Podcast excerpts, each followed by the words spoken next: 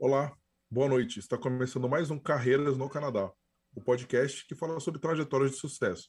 Parte dessa história pode ser sua também. A cada episódio temos um convidado novo que vai contar um pouco da sua história, assim ajudando vocês que buscam oportunidades profissionais no Canadá, não é não, Maurício? É isso aí, Rodrigo. E lembrando, pessoal, aí de se inscrever aí no canal, deixar o seu like, deixar seus comentários. Deixa, deixe suas perguntas aí pro, pro Anderson, professor de high school que a gente está trazendo hoje aí. A gente vai estar tá respondendo durante o programa. E, e se você está interessado em mais conteúdo aí, entra, segue a gente lá na, no Instagram, na, na, na, na bio, lá tem um link que você pode se inscrever na nossa lista VIP. A gente vai estar tá mandando conteúdos para vocês, a gente está preparando algumas, algumas surpresas aí em breve aí, bastante conteúdo, vocês se inscrevam lá que vocês vão receber lá em primeira mão. Beleza?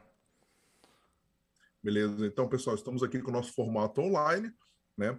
O professor Anderson ele mora em London, né? Para quem não conhece, é duas horas de Ontário, então com um trânsito que não é nada amigável também, inviabilizaria completamente, né? Ele tá na, com a gente pessoalmente, seria uma honra, mas para facilidade, né? Dele, e a gente faz esse formato online que é bom, né? Acaba que seja que é bom para todo mundo e a gente consegue é, conversar com pessoas que moram não só em cidades mais afastadas dentro de Ontário, como também é, é, profissionais que moram nas outras províncias do Canadá. Então, iniciando, a gente queria agradecer, né? Obrigado, professor, por aceitar o convite para conversar um pouquinho aqui com a gente. Eu que agradeço o espaço que vocês estão oferecendo para mim. Show de bola. Bom, vamos começar, né? Como a gente com essa rotinazinha, né? A gente tem a nossa é, quase virou uma missa, né, Maurício? A gente é. segue sempre o mesmo padrão, mas vamos lá. Como começou? É, como começou? Como foi? Conta pra gente como foi o início da sua carreira lá no Brasil. Bom, o início da minha carreira, eu costumo dizer assim que teve várias etapas, né? A primeira etapa foi assim, na minha adolescência, é, as mães dos meus amigos iam me buscar em casa para dar aula particular para os am meus amigos, né? E na época, tipo assim, eles me pagavam, né, nem era real ainda, pagavam 10 cruzados, cinco cruzados, tal, e era o dinheiro que eu tinha que eu pegava, né, para dar para alugar cartucho de videogame nas locadoras. Você vê como eu sou velho, né? aí, aí a outra experiência que eu tive foi dando aula particular quando entrei na faculdade, mas é, a minha primeira sala de aula que eu assumi foi em 5 de agosto de 97. Então fazem 25 anos já. É, eu lembro porque era aniversário do meu, do meu irmão caçula, né? E foi assim, eu tinha feito, eu tinha ficado desempregado na época que estava problema do plano, o plano real.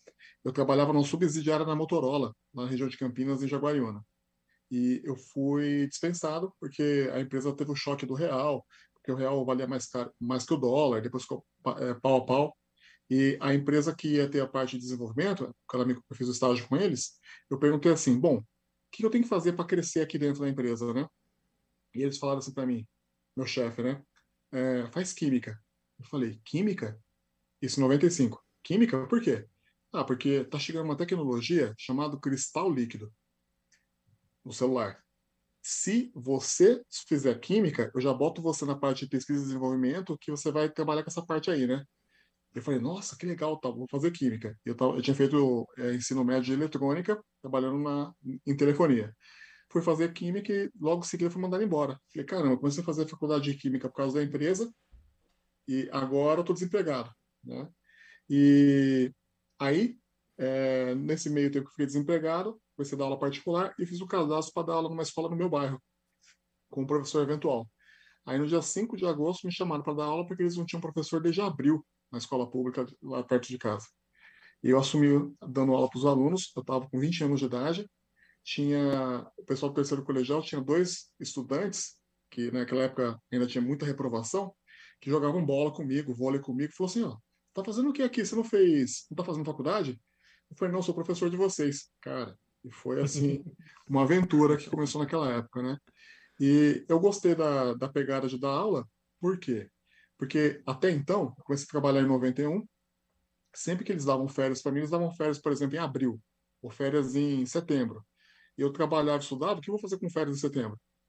E quando eu virei professor, as férias minhas caíram no final do ano e em julho, que era ah, o, o, mês que todo mundo disputava na empresa, né? Que eu trabalhava. E eu falei, caramba, legal essa parte aqui, né?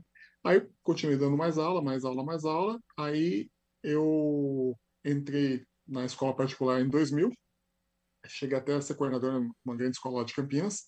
É, trabalhei 13 anos lá e fui dando aula em outras escolas também. Aí eu passei no concurso é, para professor do Estado, onde eu fui concursado até 2010, mas eu saí da, do concurso do Estado e fui dar aula até dia 17 de dezembro de 2019, que foi o dia que eu peguei o avião para o Canadá. Né? Então, eu dei aula até o último dia, o voo era à noite, eu dei aula para os alunos que estavam desesperados com a segunda fase da, da Unesp, que estava acontecendo naquela semana, eu dei uma aula dica para eles, olha, a Unesp vai perguntar isso, vai perguntar aquilo tal, dei aula para eles de manhã, duas aulinhas, a aula acabou oito e meia, gente, me despedi deles e fui embora para casa para terminar de arrumar a mala, porque à noite eu vinha para o Canadá. Nossa, Caraca. professor, fantástica até então. É, assim, algumas coisas, alguns comentários nisso, né? Acho que o pessoal que não sabe, acho que também o Maurício sabe disso. Meu primeiro dinheiro que eu ganhei na vida foi dando aula, Maurício. Eu fui chamado para dar aula de matemática. Eu dei aula para um cursinho assim de reforço, né? Que uma amiga minha tinha me indicado. Foi o primeiro dinheiro que eu ganhei na vida. Eu tinha acho, 19 anos. Eu tinha acabado de entrar na, na UNB, lá em Brasília, né? E é muito eu acho que a experiência de dar aula, né, assim, eu dava aula só para pessoa, assim, era individual, né, diferente de dar para uma classe, né? É fantástica, então é, é realmente é, é, gratificante, né? E você vê a evolução dos alunos também, é bem legal. Mas vamos continuar, professor, da sua história. Então, você chegou a concluir o estudo de Química, a, a faculdade de Química, no Brasil? Sim, eu concluí. É, foi assim, nessa, ah, só um adendo, nessa época que eu saí da, eu tinha saído da, da empresa e começado a dar aula, eu fazia engenharia química na hum. Unicamp. Aí eu tava, aí eu continuei fazendo engenharia química, mas ah, vou, vou dar aula porque eu consigo dar aula de dia, daria para estudar para as matérias à tarde, né? Era um dinheiro fixo, tinha as férias, que poderia participar da Universidade Solidária, é, torneio interquímica, interengenharias, que, que aconteciam nas férias, né? E eu falei, eu continuar dando aula. Só comecei a gostar. Aí em 98 eu comecei a gostar de dar aula. Aí eu falei, quer saber? Eu não vou fazer engenharia química mais não. Aí no quarto ano meu de engenharia química, eu prestei vestibular novamente e mudei para química. Hum. Na, na, Unicamp também. Aí eu prestei vestibular, passei para química, aí eu me concluí meu curso em 2003. Achei que ia eliminar um monte de matérias, não eliminei quase nada, só as matérias de matemática. Todas as matérias de química que eu tinha feito na engenharia química não serviram para nada na química, porque falaram que na engenharia a química era mais simplificada, mais, porque na verdade engenharia química na Unicamp é mais uma engenharia de processos. Então, química mesmo você mal via, via muito mais física, mecânica, mecânica do fluidos, e química mesmo básica era, era na química. Então, não eliminei quase nada. Eu tive que fazer o curso praticamente quase do zero novamente, a partir de 99. Nossa, aí me formei em, Aí me formei em 2003, em bacharel e licenciatura. É, entrei no mestrado, só que depois eu não concluí o mestrado. É, fiz depois uma pós em marketing, isso é, é, outra história que eu posso contar mais pra frente também. Essa e fugiu atualmente... bastante, né? Essa daí foi bem outlier, né? Não, na verdade tinha um, tinha um motivo, na verdade, né? Por quê? Porque, na verdade, eu, eu tava querendo é, entender como funcionavam as redes sociais, YouTube, essas coisas, né? Então, eu, eu, eu criei um, um, canalzinho no, no YouTube para dar aula de Química, isso em, em 2010. Então, é que o meu, o meu vídeo de mais acessos deve ter uns 600 mil views, que é um vídeo dessa época, né? E eu falei assim, ah, preciso entender como funciona o marketing, brand, que, tipo, eu queria gerenciar. Aí eu fiz uma pós em marketing também na Unicamp, né? Onde eu conheci a minha esposa. É, fazia pós em marketing, eu fazia graduação em economia. E mais pra frente, né? Em 2017, eu comecei a fazer matemática. Eu estou terminando agora a faculdade de matemática também. Nossa, então, adoro estudar. É, é, estudar sempre, é que nem eu falo. Não tem é. como, né? Você tá, é sempre. Quando você, eu penso pelo menos assim, né? Quando você estiver vivo, no nosso caso, nas nossas áreas, né? Tanto eu como o Maurício, a gente tira certificações uma atrás da outra, porque é o mercado, é o que faz. Se você não tirar, você tá atrás. Então, a gente não tem muita opção aqui no Canadá. E o Canadá ama esse tipo de coisa, né? Então, mas vamos continuar. É, é, eu só não entendi o motivo, né? Por que, que você decidiu vir para o Canadá? Porque você falou, deu aula até o último dia, e de repente, ah. né, veio para o Canadá. Como que foi? Como que surgiu o Canadá na sua vida? Conta para a gente um pouquinho. Na verdade, o Canadá já tinha aparecido em alguns momentos chaves da minha vida, né? É, o primeiro momento que apareceu foi quando assisti o filme Jamaica Abaixo de Zero, né? Que fala das Olimpíadas em Calgary, né? e o time jamaicano de, de bobsled. Aí achei interessante, assim, como os canadenses lidavam com os jamaicanos tal. Falei assim, no final torcendo para os jamaicanos, né? Porque eu tinha uma visão. Esse, esse filme é sensacional. É muito. Eu adoro. É, é, assim, muito bom. A imagem mais assim, antiga assim, que eu tenho, é um filme que eu assisti tipo, umas 10, 15 vezes, Jamaica Baixo Zero, né? Que primeiro apareceu. Depois, quando eu estava na faculdade, tinha um, um, conhecido nosso que foi participar do PAN em Unipeg. Acho que foi em 99 o PAN em Unipeg. O Brasil dá uma importância super grande para os Jogos Pan-Americanos, né? E aqui no Canadá você percebe que Pan-Americano é como se fosse uma segunda divisão das Olimpíadas, né? Eles não estão é. nem aí para Pan-Americano. E o Brasil fica assim, nossa... né? Manda universitário, manda ali quem está de bobeira, né? Quem está voltando de lesão, né? Não é, e, né? e, é, Brasil... a tropa de elite, né?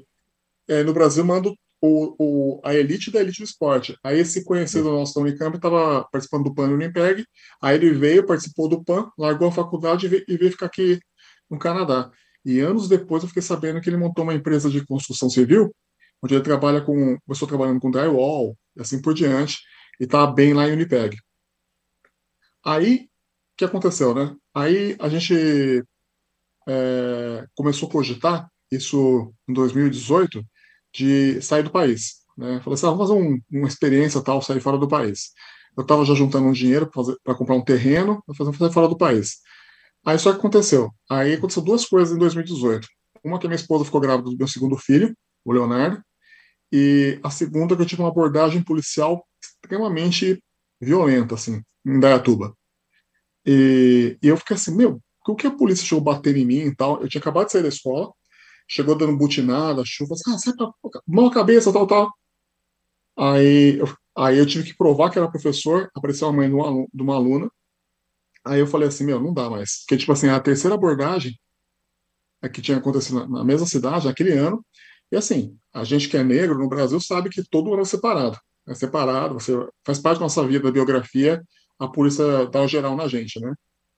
E aí, mas aquela foi tão violenta, eu estava com uniforme de professor, Tava no carro, aí falaram assim, não, porque roubaram um, um Fiat estilo da cor do seu. E o cara tava com sangue nos olhos, com a arma apontada pra minha cabeça. Cara, eu fiquei chorando de raiva, sabe? Por que tá acontecendo isso comigo? Aí, nisso, é, a mãe falou, não, isso vai ficar assim, tal, tal. Aí, fiquei tão puto, que aí um, uma ONG lá da cidade falou, não, professor, vamos atrás disso daí, para resolver isso. Só que o, cara, o policial não sabia com que ele estava mexendo, que eu, que eu tinha rede social, que tinha canal no YouTube, que dava um monte de escola. Aí veio o diretor, coordenador, a, assumir a bronca, né? Cara, eu sei o seguinte, que a, os vídeos da esquina onde fez a abordagem desapareceu, né? É, aí apareceu alguma, algumas mensagens assim, professor, deixa quieto, finge que não aconteceu nada, que eles não vão gostar de saber se eles sofreram alguma punição. E depois disso, né, uma amiga da minha esposa, que é tenente da PM, falou assim, olha Anderson, eu sei que é chato, você sofre abordagem, mas assim, você não quer ser mais parado? Compre um carro popular. Anda com um carro popular, porque assim, você vai ser parado, anda com um carro branco, preto ou prata, simplesão, anda com o olerite na carteira, mandou, pediu documento, já dá o olerite de professor. Cara, eu falei assim, não dá. Assim não dá, porque tipo assim, eu sofria geral o tempo inteiro, né? Então, por exemplo, eu tinha uma Blazer nos anos 2005, por exemplo. Era parado todo mês. Aí vendi a Blazer, comprei um Astra. Então, aquela coisa assim, eu dava, dava aula no cursinho, professor de cursinho sabe que ganha uma grana boa, né? a gente não é, não é pobre, é classe B no Brasil, mas aquela coisa assim, eu não poderia ter uma condição melhor, porque a pessoa que dava não era bem-vinda. Aí, aí depois disso eu pensava, eu quero ir embora do Brasil. Aí foi, a gente resolveu sair do Brasil. É, professor, aí, eu, eu fico assim, é, a gente tem um lagzinho, né? Desculpa por isso. Eu fico bem chateado de ouvir esse tipo de história, né? Porque assim, né? Tanto eu como o Maurício, né, a gente não, não, não, somos pessoas de cor, então esse tipo de situação nunca aconteceu com a gente no Brasil, embora já sofremos outros tipos de violência, mas não essa. É muito triste de ouvir esse tipo de coisa, né? E ser, isso ser um motivo da fuga de cérebros, né, também, né? Um dos motivos Sim. que o Brasil perde profissionais extremamente competentes que podiam estar gerando, contribuindo com a educação brasileira, perde por causa desse tipo de, de profissionais assim mal capacitados, mal treinados, né, que não que fazem esse tipo de abordagem, né? Assim, é, é, bem, a gente fica sentido, né, disso acontecer realmente, mas assim, por outro lado, foi um incentivo de vir para o Canadá, onde a gente sabe que esse tipo de coisa, não vou dizer que não acontece, mas acontece com uma proporção infinitas vezes menor, né, que no, do que no Brasil, né? E, e, é engraçado assim, por exemplo, aí nessa mesma época, aí eu tinha visto que o jacaré do Tião tá morando no Canadá. Uhum. E ele deu uma entrevista falando assim, gente, eu tô aqui há, sei lá, três anos, a polícia nunca me parou. Né? É, aí eu falei assim, olha, interessante, eu nem sabia que o, tá, o, o jacaré do Tião estava no Canadá. Ele está aqui, já, já, tem um tempão, inclusive a gente já tentou Sim. falar com ele, ele respondeu a gente, mas a gente não conseguiu convencer ele a conversar, porque ele é bem reservado, né? Então você sim, pode ver que poucas pessoas sabem que ele está aqui, né? É. Ele é sim. muito legal, respondeu a gente, um abraço para ele, né? Quem sabe um dia ele resolveu. Jacaré, um abraço, cara. Você foi, foi uma das peças que me ajudaram para o Canadá. E, e, foi assim, aí foi assim para mim, falou, não, chega, não dá mais para o Brasil. Aí quando a amiga dela falou, compra um carro popular, eu falei, pô, eu, a impressão que dava que é, eu não era bem-vindo. Aí comecei, assim, é que a gente cresce com tanta cicatriz que a gente acaba não vendo as coisas. Por exemplo, eu percebi que as escolas particulares que eu dava aula, eu era o único professor negro, né? Os negros eram só a tia da faxina, o inspetor de, do aluno, o professor negro era, era o único. Aí você vai percebendo assim, pô, e aí comecei a lembrar das coisas que o meu pai falava. Meu pai falava assim, olha, é, você vai ter que se esforçar duas vezes mais para conseguir as coisas, para ser reconhecido. E eu percebia que tinha, tinha esse lance mesmo, né? E meu pai, é, ele morreu em 2008, ele, eu lembro assim uma imagem assim que sempre na minha cabeça, ele ficou chorando uma vez em 84. Eu falei, pai, que você tá chorando, né? Ele falou assim, cara, acho que o futuro, o futuro pra você vai ser melhor, né? Eu falei assim, por quê, pai? Eu tava assistindo o Balão Mágico, e no Balão Mágico apareceu o Jairzinho, né? O pai falou assim, não, porque tem uma criança preta na, no programa infantil. E eu não tinha entendido isso, meu pai, né? Cara, o Jairzinho foi assim, na minha impressão foi a única, assim, apareceu, acabou, acabou, né? Então você liga assim, é, a TV só tem branco, artista, novela só tem branco, galã só branco, tudo é branco, né? Aí um professor de geografia que, que, tava, que, que de carona comigo para a escola, ficou puto também depois da abordagem, ele falou, tá, eu vou com você no carro para a gente conversar. E ele fez intercâmbio no Canadá. Ele falou assim, cara, você vai chegar no Canadá, você vai perceber a multiculturalidade. Você vai perceber assim que é muito diferente. E cara, fala para todo mundo assim, para mim, que sou negro, a diferença do Canadá já começa na, no, no, no, avião da Air Canada. Eu entrei no avião quando veio uma aeromoça indiana, outra negra, outra latina, outra porque no Brasil você entra no avião, desculpa, as companhias aéreas do Brasil, mas só tem comissário de bordo branca, piloto branco.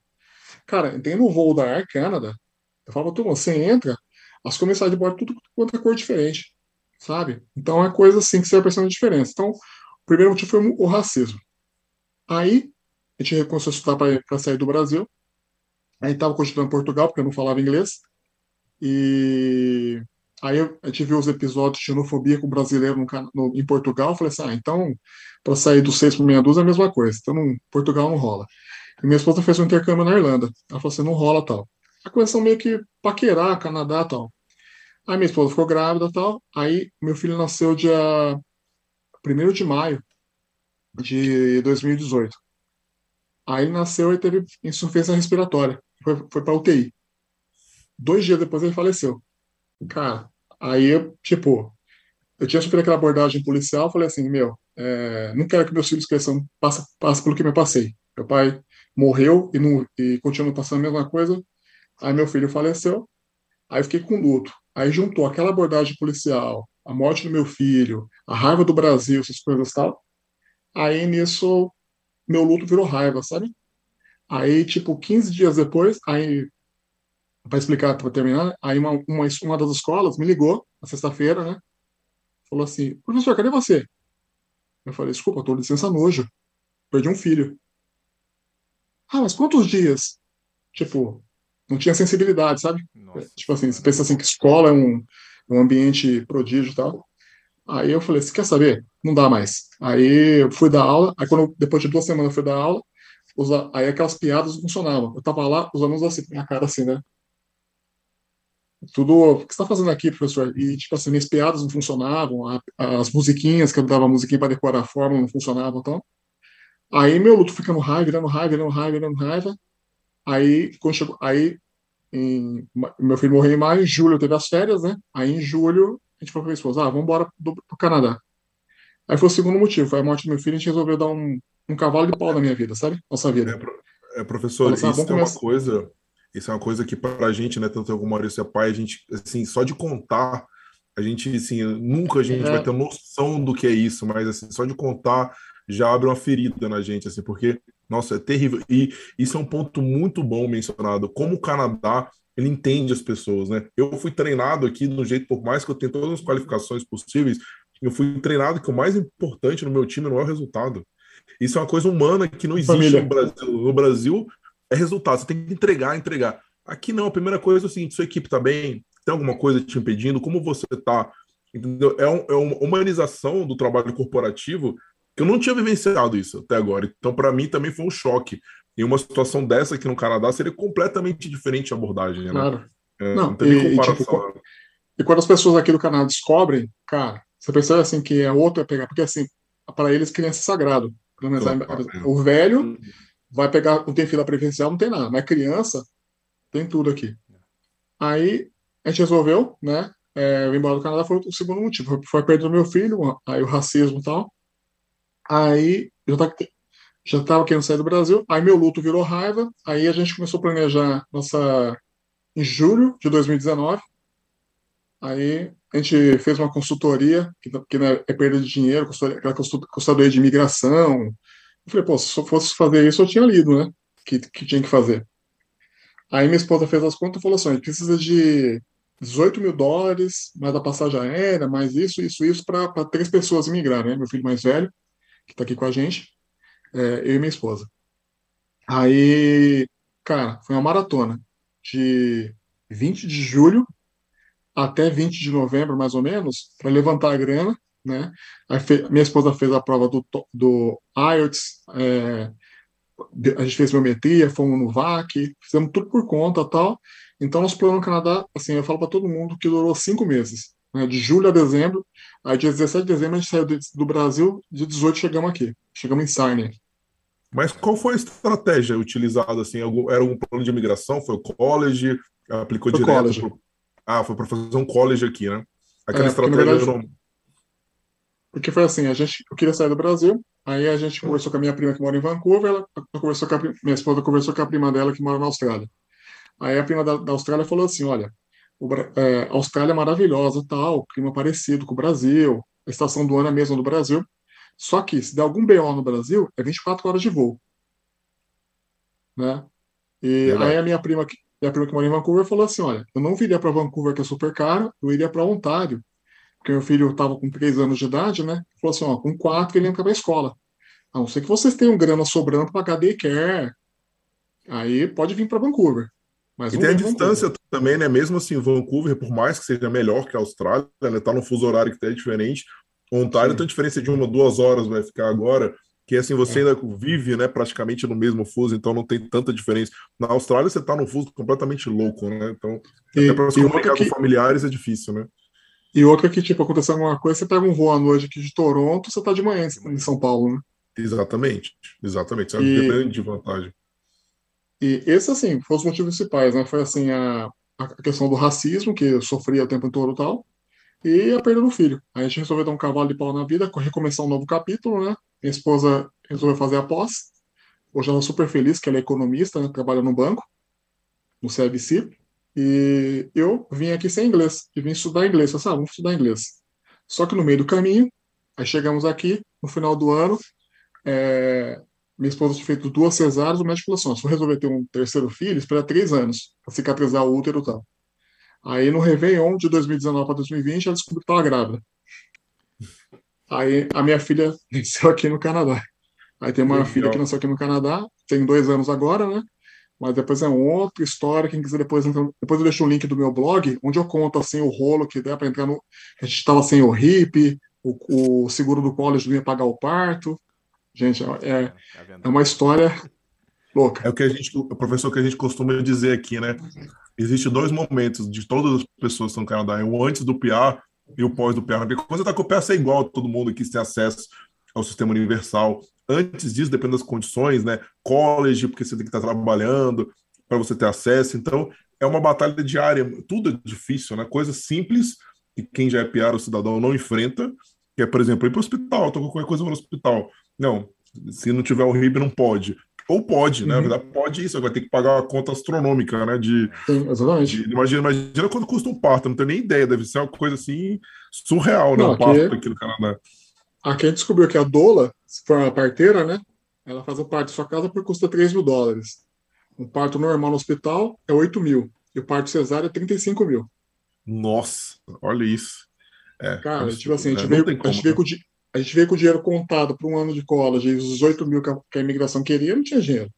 Não. É, mas, assim, mas assim, eu, a gente não tem PA ainda, né? A gente está aplicado no, no uhum. Express Entry, vamos ver o que acontece. Mas é aquela coisa, minha filha veio, graças a Deus tudo certo, e a vida anda. Fala assim que pessoal, muita gente fala que começar a vida no Canadá é começar do zero. Eu falo que não é do zero, que a gente já vem com um arcabouço, né? A gente já vem com uma bagagem grande.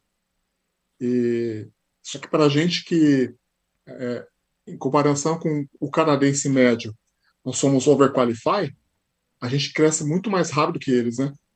Isso é, é um ponto muito bem, bem, bem comentado, né, Maurício? O que a gente acontece é isso.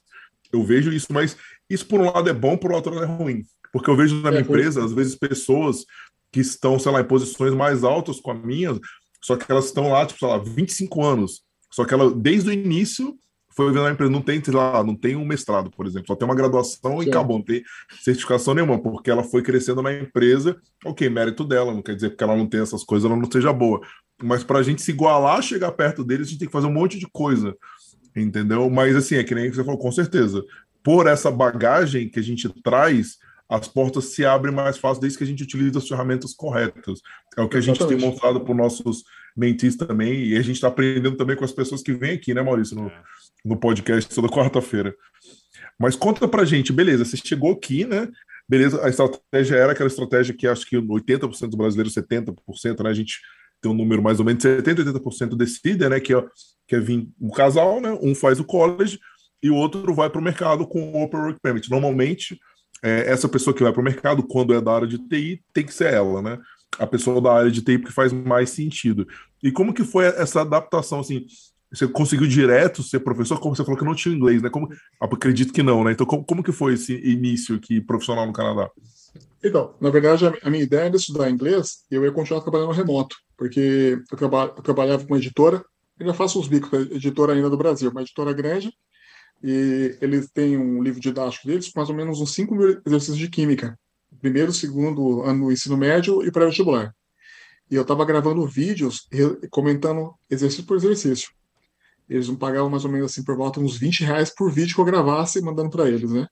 Pensei, bom, a gente tem a grana para passar um tempo, vou ficar, vou ficar estudando inglês e gravar esses vídeos pra, de resolução de exercícios. Só que aí descobrimos a gravidez, aí descobrimos que o seguro do college não ia cobrir, aí tive que trabalhar. Aí eu fiz uma prova no inglês no YMCA lá em Sarnia e deu CLB 4, né? Que seria básico, né? CLB 4.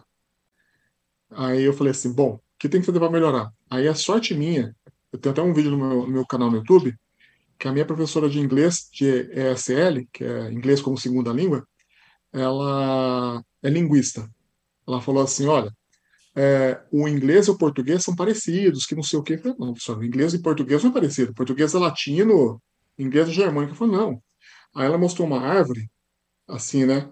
Não, porque o português e o inglês tem uma origem comum que é o proto-indo-europeu, que é um idioma que falava na Europa há 5 mil anos atrás. E no galho que ela mostrou, tinha assim, o inglês com o português tinha umas conexões. Ela falou assim para mim, ó, lição para você, já que você fala português. Você vai pegar o dicionário em português e inglês e vai pegar todas as palavras com a letra A, começando com a letra A, que é, são cognatos, né? Que você lendo em inglês, ou tá igual, ou bem próximo, e que você fala assim, ah, beleza, essa palavra eu consigo fazer.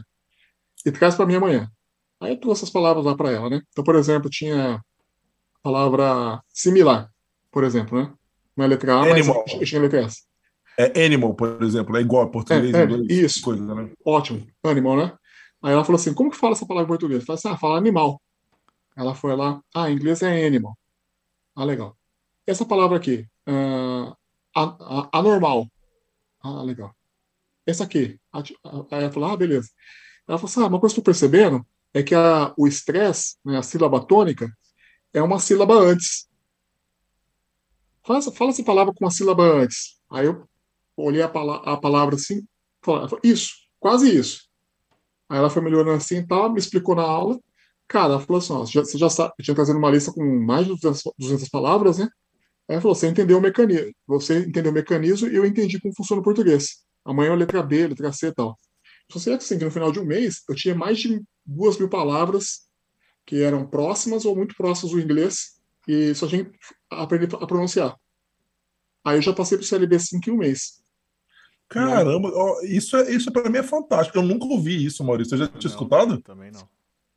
Também eu tô surpreso. Que coisa interessante. Que legal. Cara, é porque assim, o verbo to be, essas coisas assim, o verbo can, uh, os verbos, né?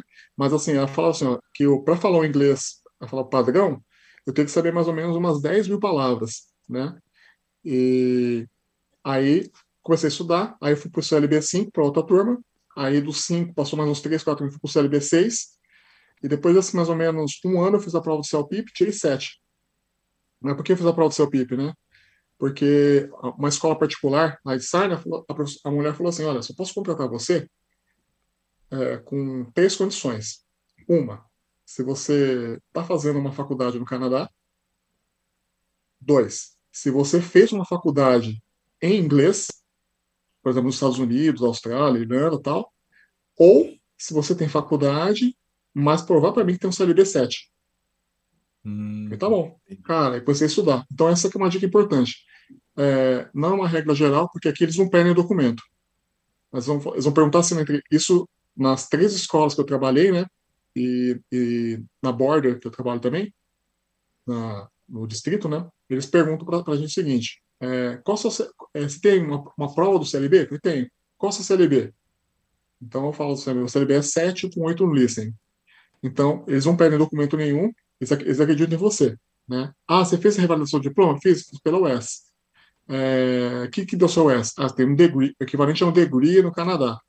E assim, nunca me pediram cópia do documento, nada, só de ter falado. Mas eu falo assim, não vai, não vai enganar.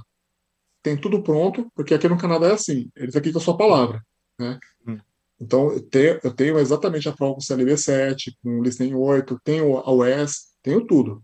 Mas é. isso é uma pergunta que sempre fazem para mim. Como não fiz faculdade em inglês, eu tenho que provar que tenho um inglês acadêmico, né, que é a nota para entrar no, no mestrado aqui no Canadá.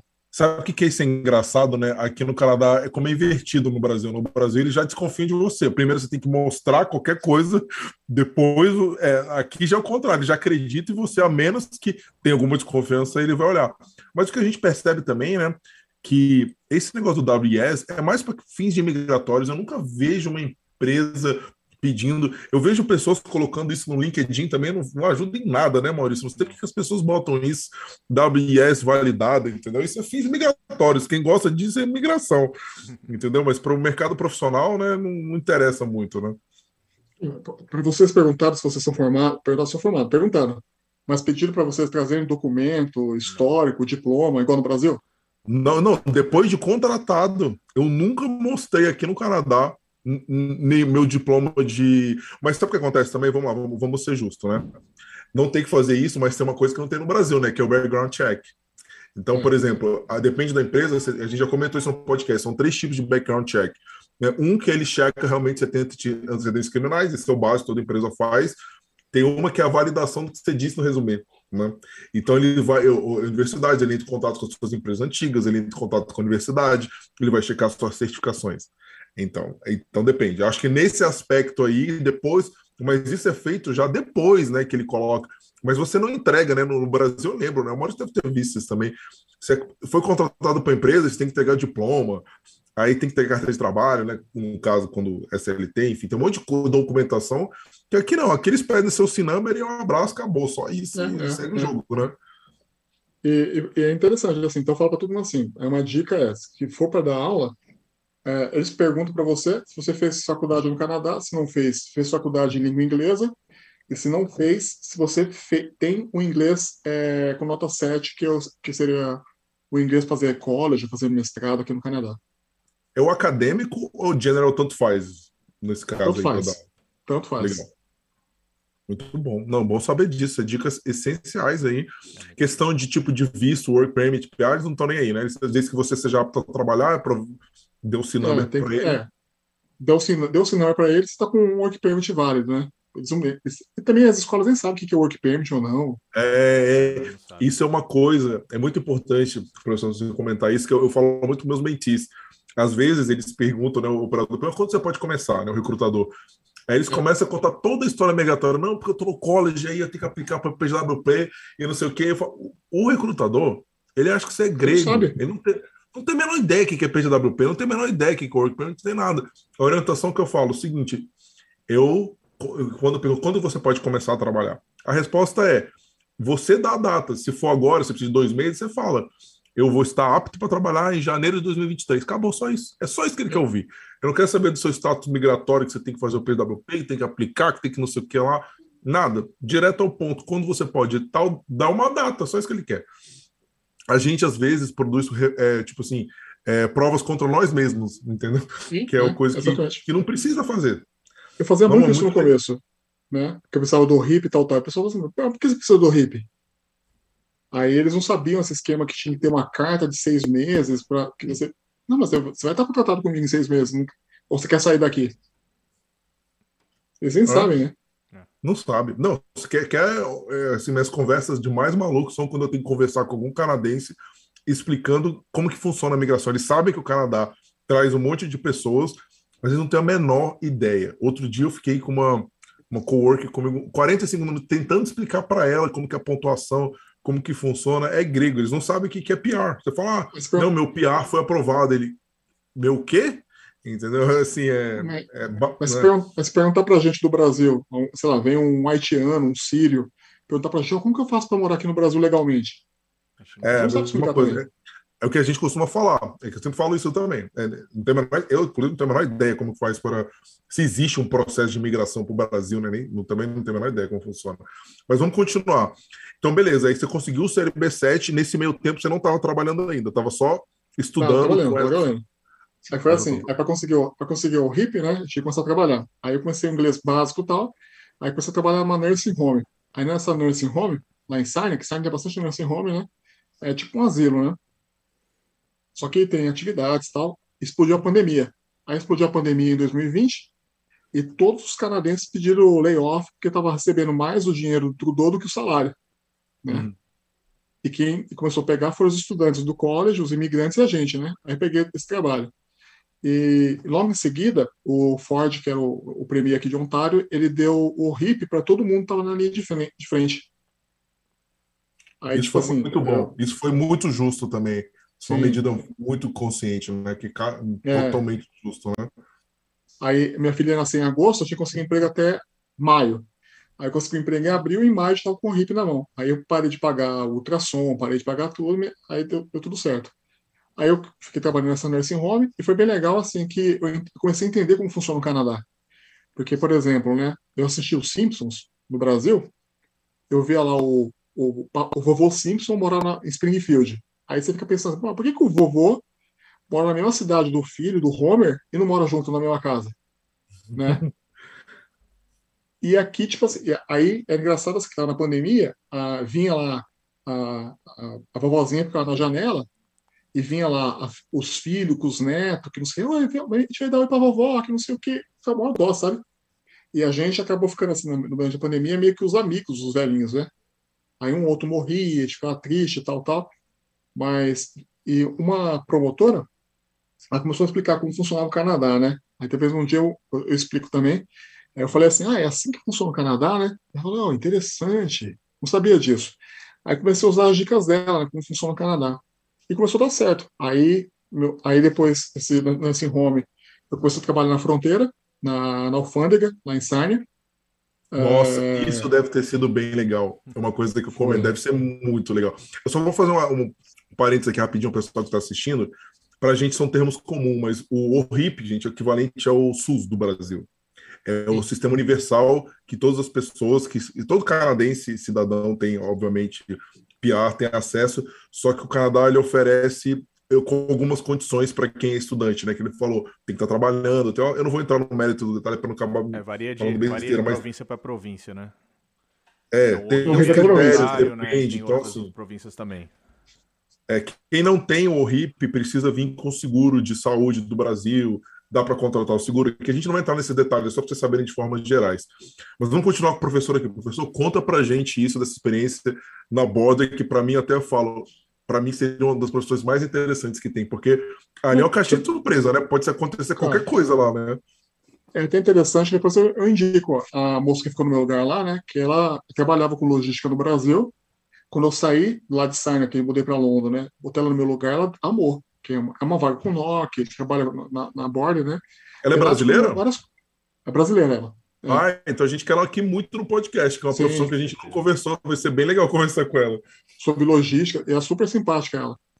E, até, e deixei ela no meu lugar, né? E ela é da área. E eu fiquei assim, né? Ficar lendo aquele monte de documentação, que não é da minha área, mas eu achei legal porque eu tive que aprender a falar no telefone, mandar e-mail, que até então eu falei assim, e agora, né? E pegando aquele monte de sotaque pessoal sempre perguntava para mim, né? Sempre não, mas um outro caminhoneiro perguntava: Você é do Quebec?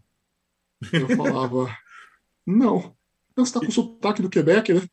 Isso é legal demais de falar. Isso aconteceu comigo também, não sei se com o Maurício. Como canadense, assim, não daqui. Toronto, sim, eles estão acostumados com sotaque do mundo inteiro. Mas quando você vai mais para o interior, foge um pouquinho, eles acham que o mundo é só Canadá que fala inglês e o Canadá que fala francês. Não existe outras pessoas no mundo, né? Então, se eles veem que você tem um sotaque, eles já falam que você é de Quebec. Mas, mas é interessante que eu acho que, mas eu acho que o sotaque paulista ou caipira é, lembra o sotaque do Quebec mesmo, né? Porque o pessoal nordestino, carioca, o pessoal não fala, mas paulista, goiano, mineiro, o pessoal pergunta: você é do Quebec? é, eu falei: não, não. Aí, aí uns perguntavam: você é do Caribe? Aí eu falei, não, sou do Brasil. Ah, Brasil, né? Aí... Você, como você conseguiu essa posição lá? Porque é interessante, sim. Foi aplicação online? Foi indicação? Não, foi, como que foi? Foi um amigo meu que, que a gente tomou uma cerveja e falou assim, ó, oh, tô precisando de uma vaga lá, você quer trabalhar lá? Eu falei, quero, cara. À noite, tem que trabalhar de sábado, domingo. Falei, ah, demorou, eu quero. Né? Eu network, hein, Maurício? De novo, né? A é, network é, que a gente fala, tudo é network, não tem jeito. Aqui no Canadá porque, eles adoram. Né? Porque no Nursing Home eu tava trabalhando de zelador era manutenção, tinha que atender os velhinhos, passear com eles, entupir privada e tal. Aí depois, é, aí durante, antes disso eu comecei a instalar a internet também, pintura de casa, um monte de coisa aqui. E quando eu peguei esse serviço da fronteira, foi legal porque assim, é um serviço limpinho, computador, sentado, é inverno, você trabalha climatizado, né? Comecei em dezembro lá de 2020, que é quase um ano. E foi legal assim, que eu, conheci, eu comecei a entender sobre comida no Canadá. Eu ficava ali na regu, regulamentação, né? Então, às vezes tinha domingo, tinha só quatro embarques para atravessar a fronteira em Sarnia. Aí eu ficava lá lendo assim, ah, por que, que o leite do o leite do Canadá é de saquinho? Eu ficava lendo lá, né? Ah, é por causa disso, né? Porque a salsicha aqui não tem gosto, né? Aí eu lia lá, comparava com a do Brasil. Falei, ah, porque... Aí eu comecei a usar meu background de química, né? Falei, caraca, o que a gente comia no Brasil só tranqueira, né? É, então, as... O leite de saquinho é importante comentar, porque os Estados Unidos meio que também inveja, né? Porque os Estados Unidos é de caixa, né? Não é de saquinho também. Ou de galão de plástico, né? Que tem nos Estados Unidos isso, também, né? Isso, isso. Mas de saquinho não tem. Saquinho que nem aqui. Mas, mas é engraçado assim, que eles perguntam por que leite de saquinho, né? Por exemplo, eu descobri que leite longa-vida, que é assim, uma, uma regulamentação na fronteira, né? Porque aqui no Canadá, o leite, você só pode tirar coisa do leite. Você pode tirar a gordura, falar que é desnatado, tirar a lactose. Tirar pode. Você não pode adicionar nada. Se adicionar alguma coisa no leite, ele deixa de ser leite. Aí no Brasil, quando você pega o leite longa-vida, o pessoal bota água oxigenada, bota nitrato, é. bota nitrito, bota soda cáustica. É, soda Botou... cáustica. Eu, eu lembro uma época, quando eu estava no Brasil ainda, o Maurício deve lembrar disso, que saiu reportagem do nível de soda cáustica que tinha no leite, ou coisa assim, Sim. surreal, né? Sim. Por Mas exemplo, esse... leite. Vou fugir um pouco assim, dentro do mesmo assunto, que eu fico só curioso.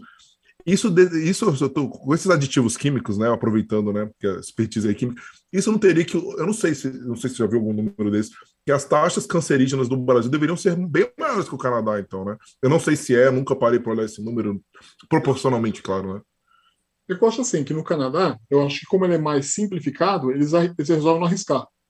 Então, no Brasil, eles vão liberando, liberando, liberando. Por exemplo, no Brasil, é, uma preocupação que eu, tinha, que eu tenho muito no Brasil é que liberou aquele monte de agrotóxico agora no Brasil. Então, uhum. para mim, que eu sou ecologista, né, gosto de coisa orgânica, tento, tento evitar dar salgadinho pro meu filho, refrigerante e tal. Cara, minha preocupação é pro Brasil tá dando, dando agrotóxico para as crianças, entendeu? E aqui no hum. Canadá se percebe assim, do tipo, vai, vai ter uma maçã. Se a maçã não tiver a fronteira, se não tiver exatamente com aquela norma, o certificado fitossanitário, não entra no Canadá. Né? É. Teve uma vez que veio, eu estava vendo Blueberry é, do México, o pessoal não tinha o certificado fitossanitário de ter vindo do México para cá. E jogaram um monte de Blueberry na fronteira, que não entra é. no Canadá. É bem rígido. Então são umas coisas isso, assim. Né? É, eu acho então, são umas coisas assim. Que... É. Não, eu falo para todo mundo assim, no Canadá, se você pensar em termos de comida, ah, é mais caro. Mas assim, eu falo que é mais saudável. E se a pessoa for vegana ou vegetariana, aqui no Canadá é muito mais acessível que no Brasil. Ah, com certeza. Não, nem se compara. Se eu não me engano, professor, você deve saber disso. Tem um aditivo na Coca-Cola no Brasil que é proibido, sei lá, em 50 países. Eu sim, sim, sim. Tem um monte sim, de sim. coisa que no Brasil deixa um e. É. Tem um monte de coisa. Que o Brasil é. Que o Brasil... Ah, tanto é que várias frutas no Brasil não estão podendo entrar mais no Canadá, né? Eu acho que só está entrando manga atualmente. Mas várias frutas não estão. Por exemplo, se você for comprar castanha de caju é, no mercado, você vai ver que é de Israel, não é mais do Brasil. Nossa, é isso acabou, acabou um pouco da minha vontade, que eu queria, eu ia pedir para um amigo meu trazer maracujá, né? Porque não tem aqui, maracujá amarelo, né? Que tem aquele caribenho é. preto que não é a mesma, mesma coisa, né? Até talvez com o Maurício, o Maurício falou parece ter um lugar aí que ele conhece que tem. Mas é uma, uma das coisas que é difícil também, tá? Porque quando tem semente, acho que é um pouquinho mais complicado ainda, né? Eu acho que tava, tava na minha época da fronteira, eu tava passando só manga, jaca e acho que abacate. O resto, acho que tem, tem tudo casca grossa, né? O resto não está passando nada. Morango do Brasil, uva do Brasil, nada. Tem Carne um motivo não tá especificamente, especificamente por que é do Brasil? Por causa de, de, dos aditivos, né? Nitrato, ah, nitrito. Ah, por exemplo, você pega, você pega o, o toicinho defumado do Brasil, ou o bacon do Brasil. Compara com o bacon daqui. Você fala assim, nossa, o bacon daqui não tem graça. Mas aqui o bacon aqui é mais úmido, né? É mais, parece que não ficou aquele tempo curado igual do Brasil sequinho, né? Então são umas coisas assim que você começa a ver e fala assim, caraca, olha, olha tanto de coisa que tem no Brasil, por que, que não entra aqui no Canadá, né? Tanto é que o pessoal fala, ah, a mortadela do Canadá não é igual do Brasil. Cara, mas souber que tem na mortadela do Brasil, você não come nunca mais. é verdade. Então, mas beleza, não, show de bola. Eu acho que a conversa é muito válida, mas como que era a sua rotina lá? Você chegava a fiscalizar porque era entrada só. Não. Porque em Sarnia não é entrada aérea, né? É entrada só. É, é terrestre, terrestre, né? terrestre e ferroviária. Ah, legal. Que é que tem o trem que vem dos Estados Unidos, também passa por um túnel embaixo do Rio St. Clair. Mas a minha parte é mais documentação mesmo. Porque, assim, é, eles têm a documentação, eles mandam pra gente, é bem louco, assim, né? Por exemplo, é, eles mandam tudo por um papel assinado, fax, né? Você fica assim, cara, tem que usar fax de novo aqui, né? É. E aí, aí descobri porque que eles usam fax no, no Canadá também, lá. Isso, assim, isso é uma pergunta boa, porque meus amigos do Haiti eles ficam revoltados que aqui no Canadá ainda se usa fax. Você fala disso, tinha uma empresa que eu trabalhava. A gente, a gente mandava o cara do Haiti pegar o fax de tão revoltado que ele ficava. Não, você que é da Haiti, você vai lá receber o fax. Até, até uma explicação para isso, você acredita? Eu acredito, qualquer. Gostaria de saber, porque a gente não sabia. Né? Eu não sei até hoje. a, explicação, a explicação é a seguinte: é, se você pegar, tem até um vídeo legal na internet. Procura assim: todas as explosões atômicas do mundo. Todas. Aí, tipo assim, você vai perceber que tem. Quando chega lá perto de duas mil explosões no planeta, né? E tem um monte assim na época da Guerra Fria, quando o homem chega na Lua tal. É, a, a, maioria está ali no deserto dos Estados Unidos. O que acontece? É, as explosões atômicas elas liberam um pulso eletromagnético que todos os aparelhos eletrônicos param de funcionar. Hum. Aí, quando começa a internet em 95, os Estados Unidos param de explodir bomba. Porque começou a explodir bomba, caía a internet, caía tudo. Só que o fax, que é analógico, não era influenciado. Fax, telégrafo, essas coisas, assim, telefone, essas coisas. Então eles mantêm o fax, por quê? Porque eles têm o medo do. A OTAN tem medo de uma guerra nuclear. Se tiver uma guerra nuclear, alguma coisa, né? Não vai. A pessoa fala, ah, vai vir um míssil lá pela Europa, chegar aqui dos Estados Unidos. Não, cara. O míssil vem pelo Polo Norte, vai passar aqui pelo cruzando o Canadá, no céu do Canadá, para chegar nos Estados Unidos, né? Tinha uma guerra entre Rússia e Estados Unidos. E aí aqui, e aqui no aí a ideia de manter um sistema analógico é por causa de comunicação. Não, legal. Eu entendo isso, assim, entendo esse medo, mas é assim, como otimizador, um otimizador de processo, que eu não posso concordar com um negócio desse, porque por causa de uma coisa que tem a probabilidade. Quando a gente trabalha com gerenciamento de risco, né? A gente trabalha com probabilidade e impacto. Beleza, o impacto é gigante de acontecer isso, a gente concorda. Sim, sim. Mas a probabilidade é muito baixa, cara. Eu não acho que justifique. Minha esposa acha absurdo. Ela tem que ficar emitindo cheque lá no banco. É, não, esse negócio do cheque é outra coisa, né? Tava conversando isso, é uma coisa que a gente fala para as pessoas que alugam um apartamento, tem que dar 12 cheques, né? É uma coisa é. que surreal, né? E outra, né? Pessoal que pensa que no Brasil é moleza, né? Pelo menos até onde eu vivia lá, tava até no caixa eletrônico você imprimir o cheque, né? Você chega lá e imprime, né? Embora ninguém faça isso, mas tem essa opção. Aqui não, você vai ter que ir no banco, aí você tem que falar. Eu pode até ligar, mas vai demorar uma semana, ele te entrega o cheque na tua casa. Não, mas é um negócio anos né? 80. Tô... Chegou meu salário Oi? hoje, veio o cheque pelo correio. É, ainda tem é, isso, ainda tem o Maurício falou, ainda tem que, é que paga as coisas com cheque. É, não, é surreal. Tem umas coisas aqui no Canadá. Tanto que eu não sei se vocês viram, né? Mas o Canadá foi conversar com o governo brasileiro sobre o Pix, né? Tudo bem que tem o e-mail transfer, né? Que é o, é o, é o Terac, né? Que é legal. Que é show de bola, já tem aqui desde 2013, 12. Mas não é que nem o Pix, né? O Pix é muito mais rápido, né? Do que. É. Enfim, vamos voltar lá para a fronteira. É, voltar para fronteira. Aí você ficou lá na fronteira durante um não, ano. Aí... É, eu fiquei quase um ano, fiquei 10 meses na fronteira, mas assim, nesse meio tempo eu estava dando. Aí essa escola particular me contratou para dar aula particular. Então eu trabalhava na fronteira das quatro à meia-noite na semana e de fim de semana das 8 da manhã às 8 da noite, ou no sábado ou no domingo. E durante o dia eu marcava aula particular. A, a high school terminava por volta das duas e meia, três da tarde. Então o dia que eu não ia trabalhar, marcava aula das três até sete, oito horas da noite e o dia que eu trabalhava era uma aula rapidinha, das 3 às 3h50, e ia, ia trabalhar na fronteira. E foi assim meu primeiro contato com conteúdo de, de high school aqui no, no Canadá. Aí eu mudei é, para Londres. É, mas isso que é importante para a gente. Como que foi essa entrada, assim? Como foi o contato nas escolas? Você chegou, foi direto, teve indicação também para aplicação online? Fui aplicando, aplicando, aplicando, aplicando. Aí teve uma, tipo uma Jovem Fair virtual. Aí nessa Jovem Fair, ela está precisando de um professor de STEAM. STEAM é a sigla de Ciência, Tecnologia, Engenharia e Matemática. Nossa, engenharia que diferente, né? No, no Brasil, é. até onde eu saiba, não tem aula de engenharia, né? Para segundo não, grau, mas, né? É, mas seria engenharia, seria para dar aula de robótica, Lego, ah, é, geometria espacial, é, é, a engenharia deles, né? Então chama STEAM. Aí nesse STEAM, aí eu apliquei e falei assim: ah, eu sou formado em Química, estou estudando Matemática, vou aplicar para essa vaga. Aí ela me chamou para entrevista, né? Essa, a diretora dessa escola particular me chamou, aí bati um papo com ela, falou assim para mim, olha, é, não apareceu ninguém que pegue aula de STEAM. Se souber de gente assim tal, aí eu falei que tinha um horário meio reservado, vamos tentar marcar. E foi legal assim que comecei a dar aula para os canadenses, né? E tinha muito é, é, imigrantes que tinham aula comigo, né? É, imigrante dos países árabes, é, latinos que tinham aula comigo porque eles não estavam entendendo o, o professor do, do high school.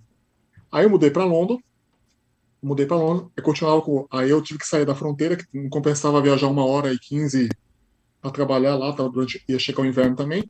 Porque a gente mudou para Londres? Porque minha esposa se formou na Leamington College, lá em Sarnia, e ela conseguiu emprego no CIBC em Londres. Ela conseguiu emprego no CIBC, no banco.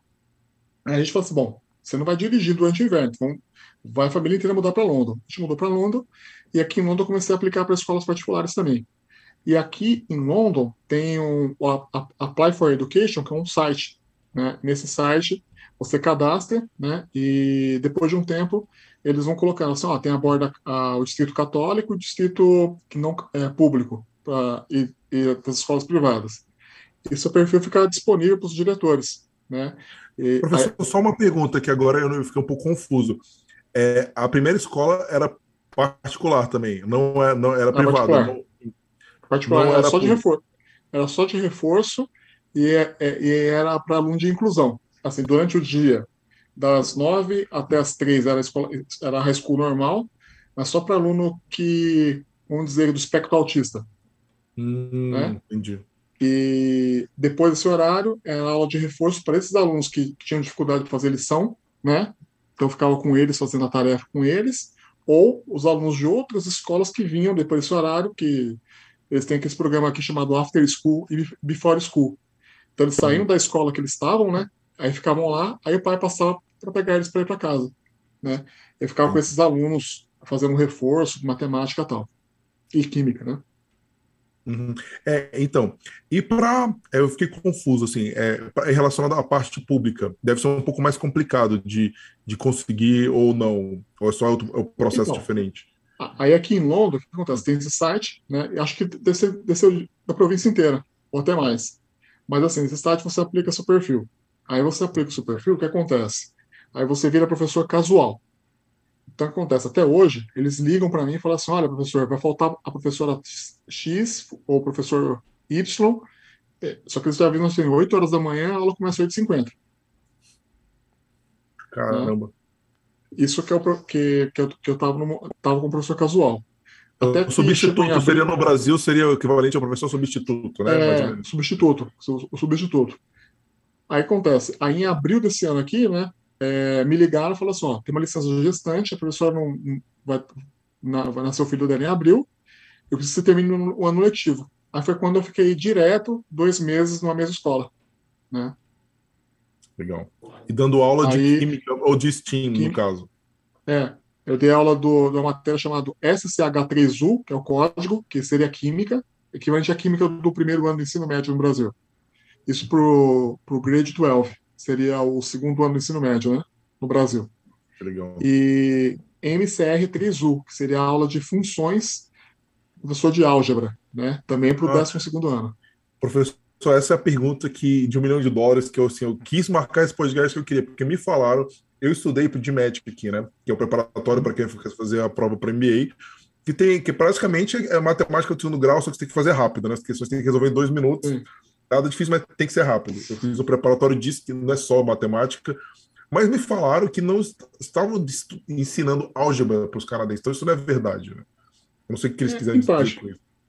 O que acontece? Eles tinham aula de álgebra comigo, né? mas, por exemplo, qual era a minha dificuldade inicial? Eu tinha feito inglês, né? CLB 7, mas é, como falar os termos matemáticos para eles? Então, por exemplo, a, abre colchete, X pertence a R, tal que X é maior ou menor, que não sei o que lá.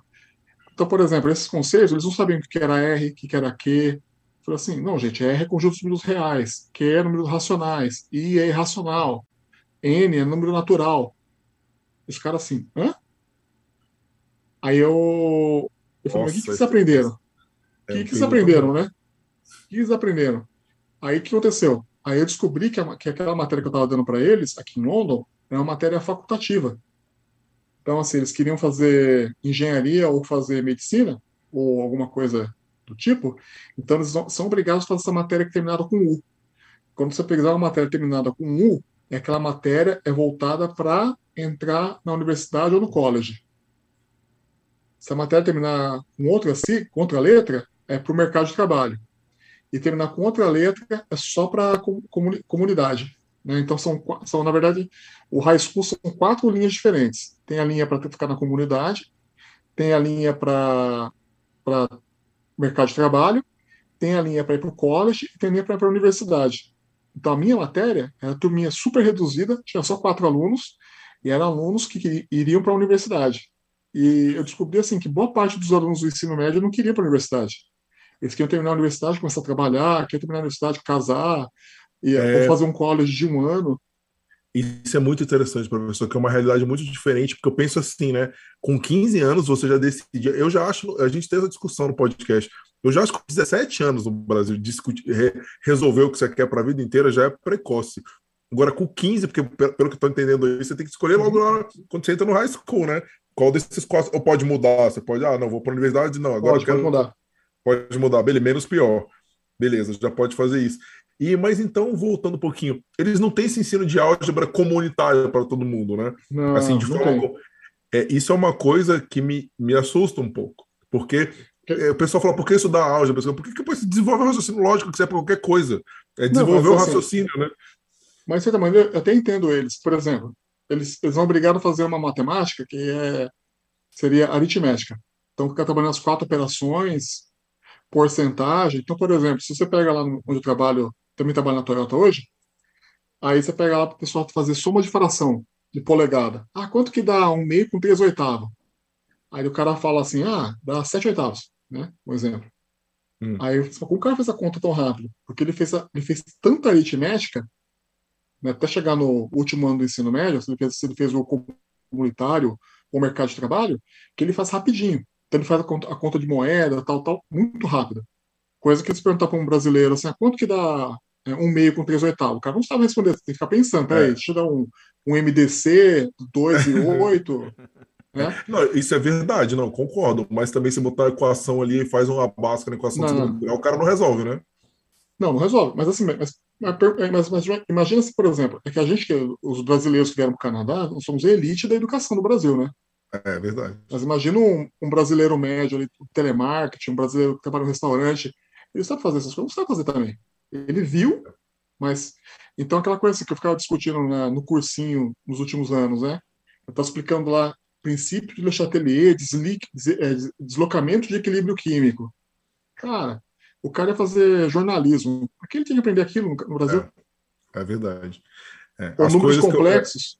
Eu, é, as coisas que eu estudei de química, diagrama de Linus Pauling, química, é. química orgânica é uma matéria massa, porque é engraçado os nomes, né? Acho que todo mundo é. lembra disso, porque é legal. Mas realmente, na minha vida profissional, acredito que o Maurício também, a gente só usei isso até o vestibular ali e um abraço, né? E, por exemplo, eu postei um dia no Instagram assim, né? Ah, mais um dia que F igual a K, que multiplica Q1, que é 2 dividido por R ao quadrado, usei essa fórmula para nada. É a fórmula da força do, do cargas pontiformes do campo elétrico no vácuo. Meu, para que precisa fazer isso? Então, é. são coisas assim que eu fico pensando que o high school aqui no Canadá acaba sendo mais inteligente. Só que eu acho assim que é, muitos alunos, é, pelo pai, aqui no Canadá, convenhamos, é, você pega lá, por exemplo, na Toyota, onde estou trabalhando. Tem um cara lá que só tem um ensino médio que está ganhando 30 dólares a hora. E tem um cara que fez um college, está com um assistente administrativo ganhando 21. Então, tipo, se o cara trabalha com blue collar, o outro é white collar, tipo, o cara com blue collar sem estudo tá ganhando mais que o cara com white collar. Então, é uma coisa diferenciada do Brasil, né? Isso eu acho muito legal. Isso é uma coisa que é importante a gente comenta às vezes, né? Porque no Brasil, para você conseguir um salário, você tem que estudar, estudar, estudar, estudar, estudar, estudar, muito. Mesmo assim, não necessariamente depende de você, que tem, que ver as oportunidades, e, enfim. Aqui a diferença de alguém que estudou muito para um cara que não estudou tanto, de repente está na construção ali, fez, de repente estudou alguma coisa, mas não muito.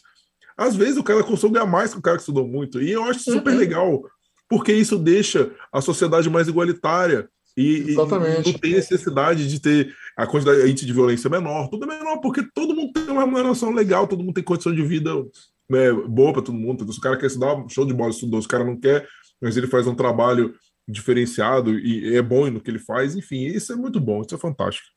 Ah, uma coisa assim, eu fui no, no Tim Hortons uma vez, tinha uma moça, assim, devia ter uns 17, 18 anos, né? Aí ela falando assim, não, que eu vou, preciso comprar um iPhone novo, que não sei o quê, que no meu plano vai ficar tanto, né? Aí, tipo assim, dois dias depois eu encontrei com ela na, na Rogers, né? Ela pegando um celular ferrado, bonitão, último modelo, trabalha de caixa no Tim Hortons, né? Então, a economia mais planificada é tipo assim, todo mundo pode ter acesso às mesmas coisas, né? Do básico, né? É, então, isso é muito legal. É que não falou. Qualquer um iPhone aqui não é artigo de luxo. Todo mundo tem. Não um deixa carro, de ser de luxo. É. O mais SUV não é carro de luxo, é segurança da neve.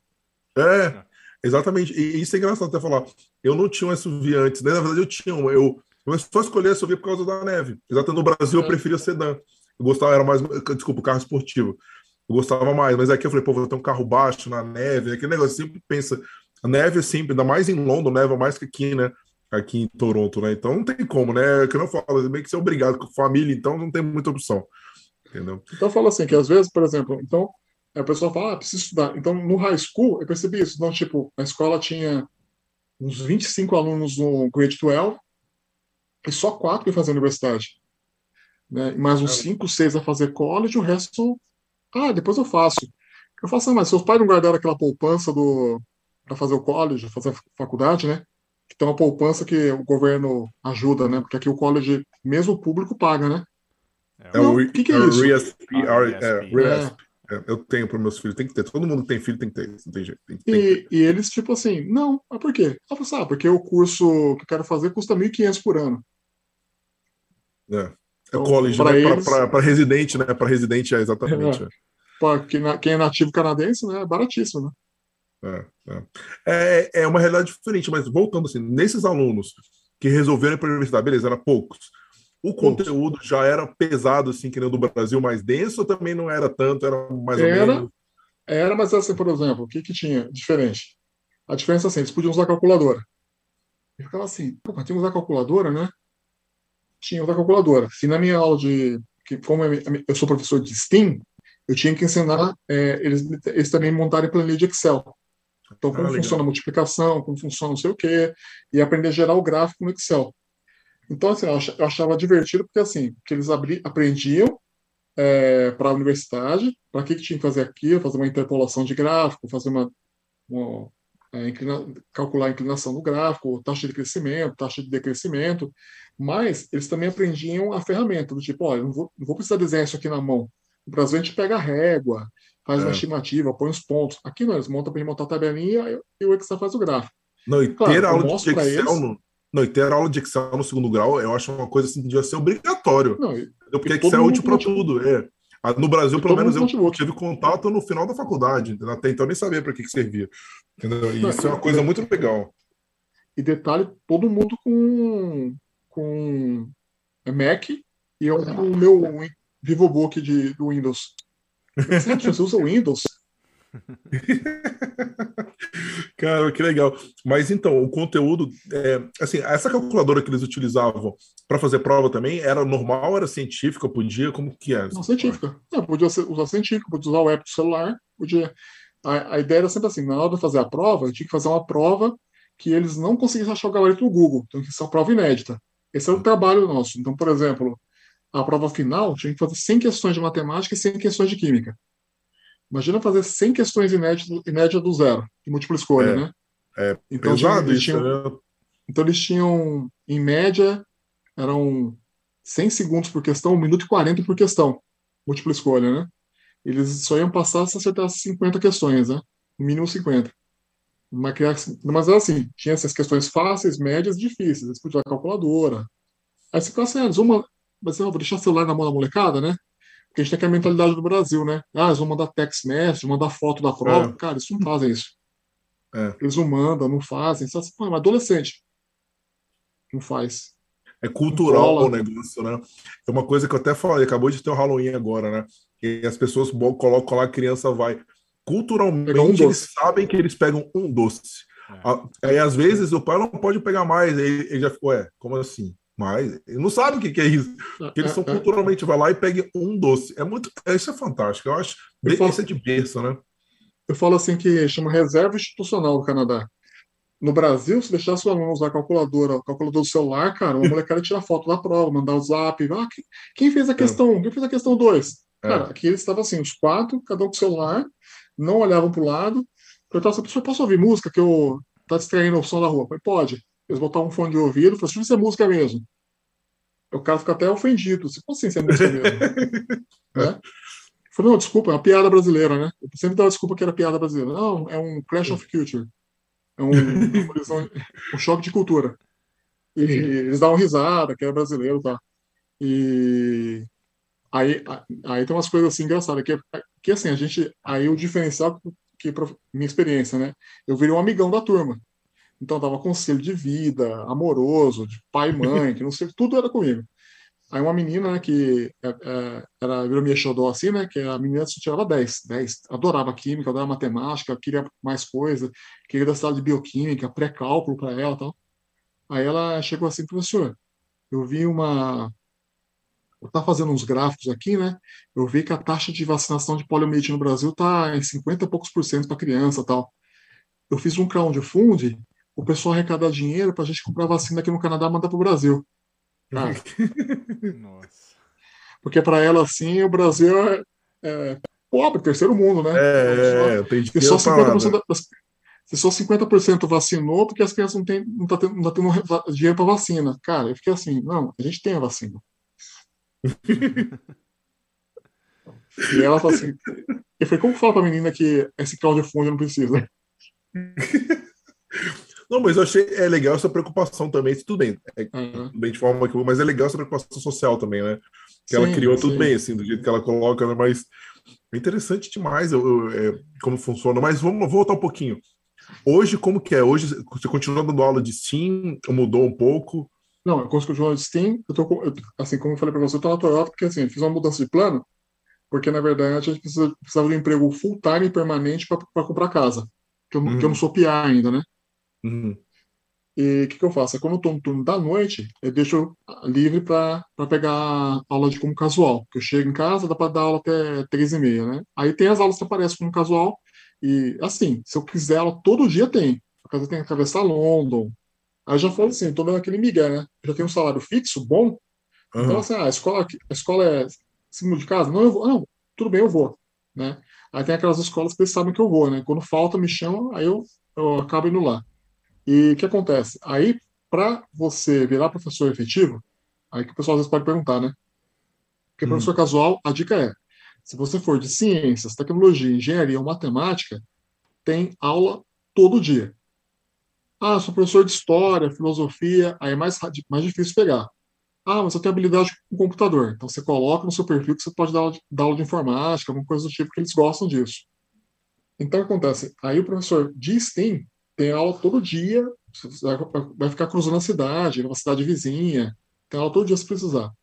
Aí o que, que vai acontecer? Aí eles vão primeiro pegar quem tem o OCT, que é o Ontario College of Teachers, que é uma pós-graduação que seria o equivalente à nossa licenciatura. Então, então você fez, por exemplo, engenharia elétrica. Ah, eu quero dar aula no high school. Tem que fazer esse OCT. Aí esse OCT, ele vai te preparar para dar aula para adolescente, porque aqui no Canadá acontece, todo trabalho que você vai fazer que tenha que envolver seres humanos, então, ah, eu sou carpinteiro, ah, mas carpinteiro tem, mexe com ser humano? Tem. Essa casa cair é culpa do carpinteiro. Ah, soldador, ah, soldador envolve ser humano? Sim, porque se a solda do gás encanado sua casa explodir, a culpa é sua.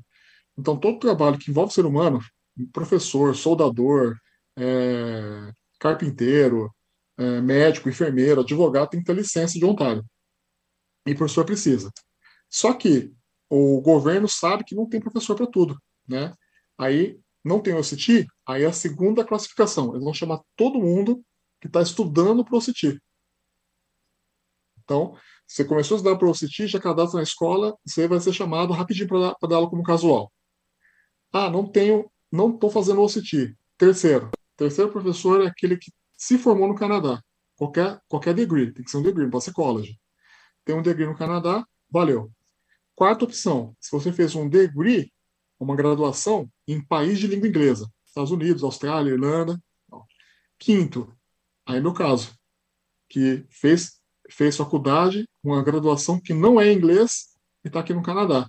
Então, eles vão chamar todo mundo primeiro, que tem OCT, que está estudando OCT, que tem graduação no Canadá, tem graduação em língua inglesa, e por último, que é a gente que está aqui. Aí, no meu caso, a sorte que eu tive é que eu sou de STEAM, que é ciência, tecnologia, engenharia e matemática. Dou aula de química, também pego física, né, que física e química é bem próximo, um pouco de bioquímica e matemática que eu pego também. Então, isso tem aula sempre. Aí, qual é a minha meta agora? Minha meta agora é entrar e fazer o OCT, né? Eu já fiz o, S, já fiz o S para entrar no OCT para a LPR, porque é caro. O OCT custa por volta de uns 20 mil dólares por ano. Nossa, então, e quanto tempo, quanto tempo demora? Agora são dois anos. Era um ano só. E agora a Union, é que a Union aqui no Canadá é muito forte, exigiu dois anos, que o segundo ano é para o professor aprender a dar aula remoto. Né? Porque a pandemia viu que a maioria dos professores não sabem dar aula remoto, preparar PowerPoint, usar Zoom, usar as tecnologias digitais, né? Então são dois anos agora de OCT. Eu acho isso muito legal do Canadá, assim como ele se, tenta se adaptar rápido, né? Até a gente chamou profissionais lá que trabalham com college mostrando que o college faz sentido porque eles analisam a demanda do mercado, né? Se não tem demanda, eles fecham aquele college. É a mesma coisa, eles estão adaptando para a realidade nova, né? Então tem que saber operar, dar aula, né? Usar as ferramentas como PowerPoint Zoom, né? Como você mencionou, muito legal. Uhum. Achei bem interessante isso também. E é, é importante também, eu acho que outro é, outro aprendizado, né, que eu vi, porque embora assim no seu caso seja a quinta opção, tem espaço para todo mundo, né? Tanto que você sim, sim. foi chamado para cobrir, porque justamente você está no num, numa área que é de alta demanda, né? E o canadense, pelo que a gente pode conversar, né? Assim, já, acho que já a gente, ele foge um pouquinho da área de exatas, né? Não é, não é muita praia dele, né? Mas eu acho que até no Brasil, se pegar o estudante de classe média, não vai fazer exatas, né? Vai fazer psicologia, jornalismo, arte, cinema, medicina, é. né? Um ou outro que vai se arriscar a fazer engenharia, tal, TI, né? Mas é pouco a gente na classe média. É que o Canadá é um país de classe média, né? Então eles fogem de exatas. E assim, tem mercado. E eu falo assim, se você chegar aí, eu falo se tiver o dinheiro para fazer o CIT, faz. Não tem, espera, porque com o PR isso eu também descobri faz duas semanas. A província de Ontário está dando uma bolsa de 10 mil dólares por ano para você estudar se você for de STEAM, né? ciência, tecnologia, engenharia e matemática, 10 mil dólares para você fazer ser estudante para professor dessa área. Aí minha ideia é ter o PR, né, para conseguir pegar, e porque é, pagar 40 mil dólares, né, 20 mil por ano, a gente tem esse dinheiro agora, aí assim que tiver o PR, eu vou aplicar para receber, tentar receber essa bolsa, né, porque mesmo que eu tenha 25 anos de, de experiência como professor, aqui você só vai ter aula, vai deixar de ser casual, é, porque assim, é o, detalhe interessante, tem professor que é formado, já tem um CIT, já tem tudo, nunca tem aula para ele também, ele continua sendo casual. A gente que é professor casual por 7 anos, 10 anos, alguns com mais sorte 3, porque depois de um tempo, o diretor da escola, ele tem autonomia para te oferecer uma job offer. Então ele chega assim para você assim, ó, por exemplo, digamos assim que eu estou dando tanto aula casual numa aula na escola, o professor tá, o diretor tá vendo que eu estou dando do recado, e eu chego para ele e falo assim, olha, eu tenho uma job offer interessante, o salário não é igual para todo mundo. Ele pode oferecer 50 mil para você e 70 mil para mim. Né? Hum.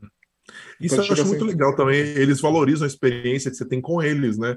Ó, você já está aqui, já vi que você trabalha. Eles gostam muito disso, pegou a confiança naquela pessoa. Então, é uma relação de trabalho que você cria e solidifica cada vez mais, e, e, o diretor tem essa autonomia é fantástico também, né? E uma coisa eu, que eu falo para todo mundo assim, aprende com o caminho das pessoas, as pessoas tiveram sucesso antes. Então, por exemplo, a pessoa que teve o, tem um, esse que eu conheço que fez, que virou professor com três anos, ele é indiano, né?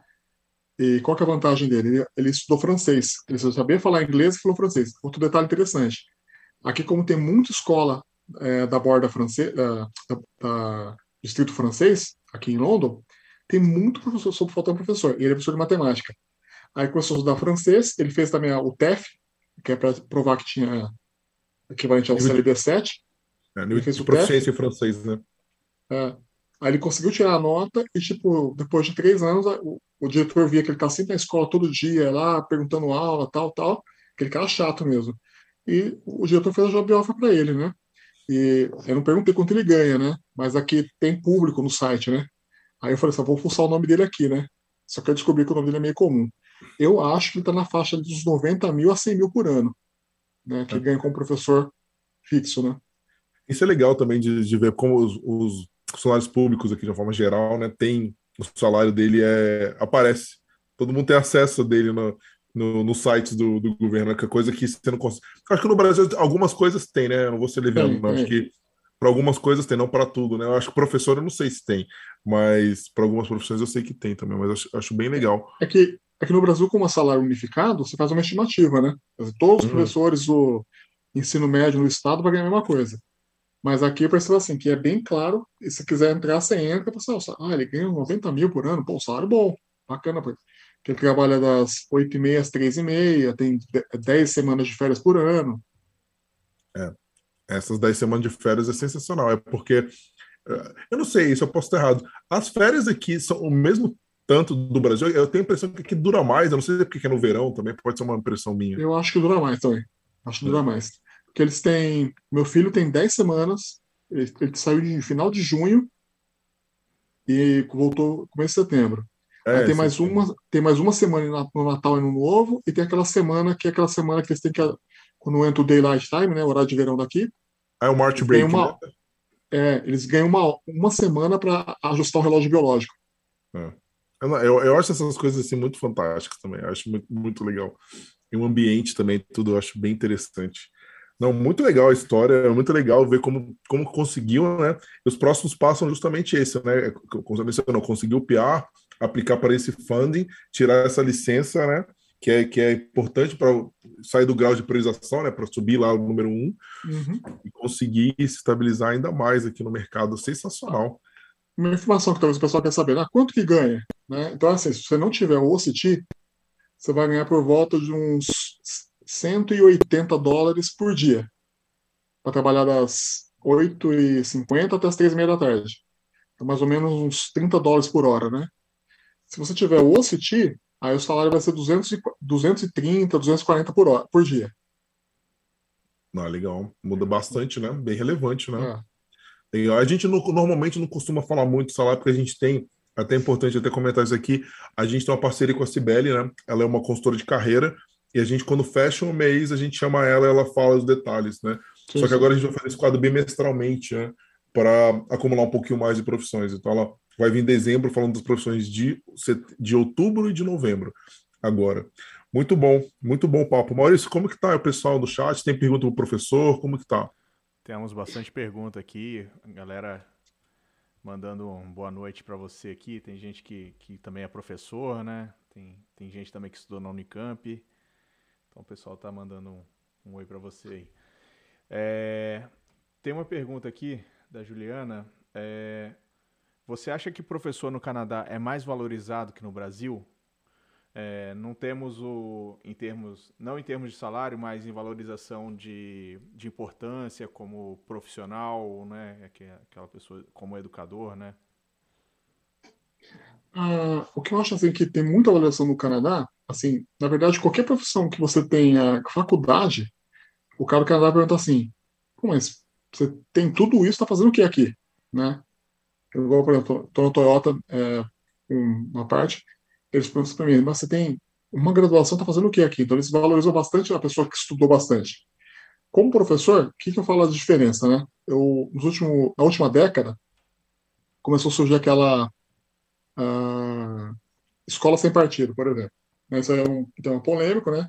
Mas só dar um parênteses só rapidinho. Por exemplo, eu estava dando aula, aula na escola e eu mencionei duas, duas situações interessantes. Uma situação eu mencionei assim: ah, ah, que nós somos poeira das estrelas, nossos átomos vieram da, explosão do Big Bang, das supernovas, assim, patati patatá, tal, tal. Aí vieram os pais falar assim para mim, ah, mas é uma teoria, né? Teoria do Big Bang. Você tem que falar também da teoria da criação, que não sei o que, tal, tal. Então, o que eu percebi? É que no Brasil, é, tem muita interferência dos pais no que você vai ensinar ou não vai ensinar. Outro exemplo, né? Eu estava dando aula de ciência para o nono ano, Aí tem uma parte chamada cladismo, que você começa a explicar a, proximidade, a proximidade dos seres vivos, né? Aí eu, tem uma parte que a gente fala brincando, assim, na, quem é professor de biologia entende do assunto. Ó, gente, ó, pelo cladismo, o peixe não existe. E as aves são répteis. E a gente é primo dos chimpanzés. O chimpanzé com a gente tem 99% do DNA igual. Cara, eu falei isso, já vieram os pais encher o saco. Ah, a gente veio do macaco, porque não sei o quê, tal, tal. Então, o que, que eu falo? Que aqui no Canadá, aqui eu, a impressão que dá é como se fosse o Brasil de anos atrás, que o professor falava e a autoridade do assunto. E se a pessoa não for autoridade para falar, ela não vem muito da palpite, né?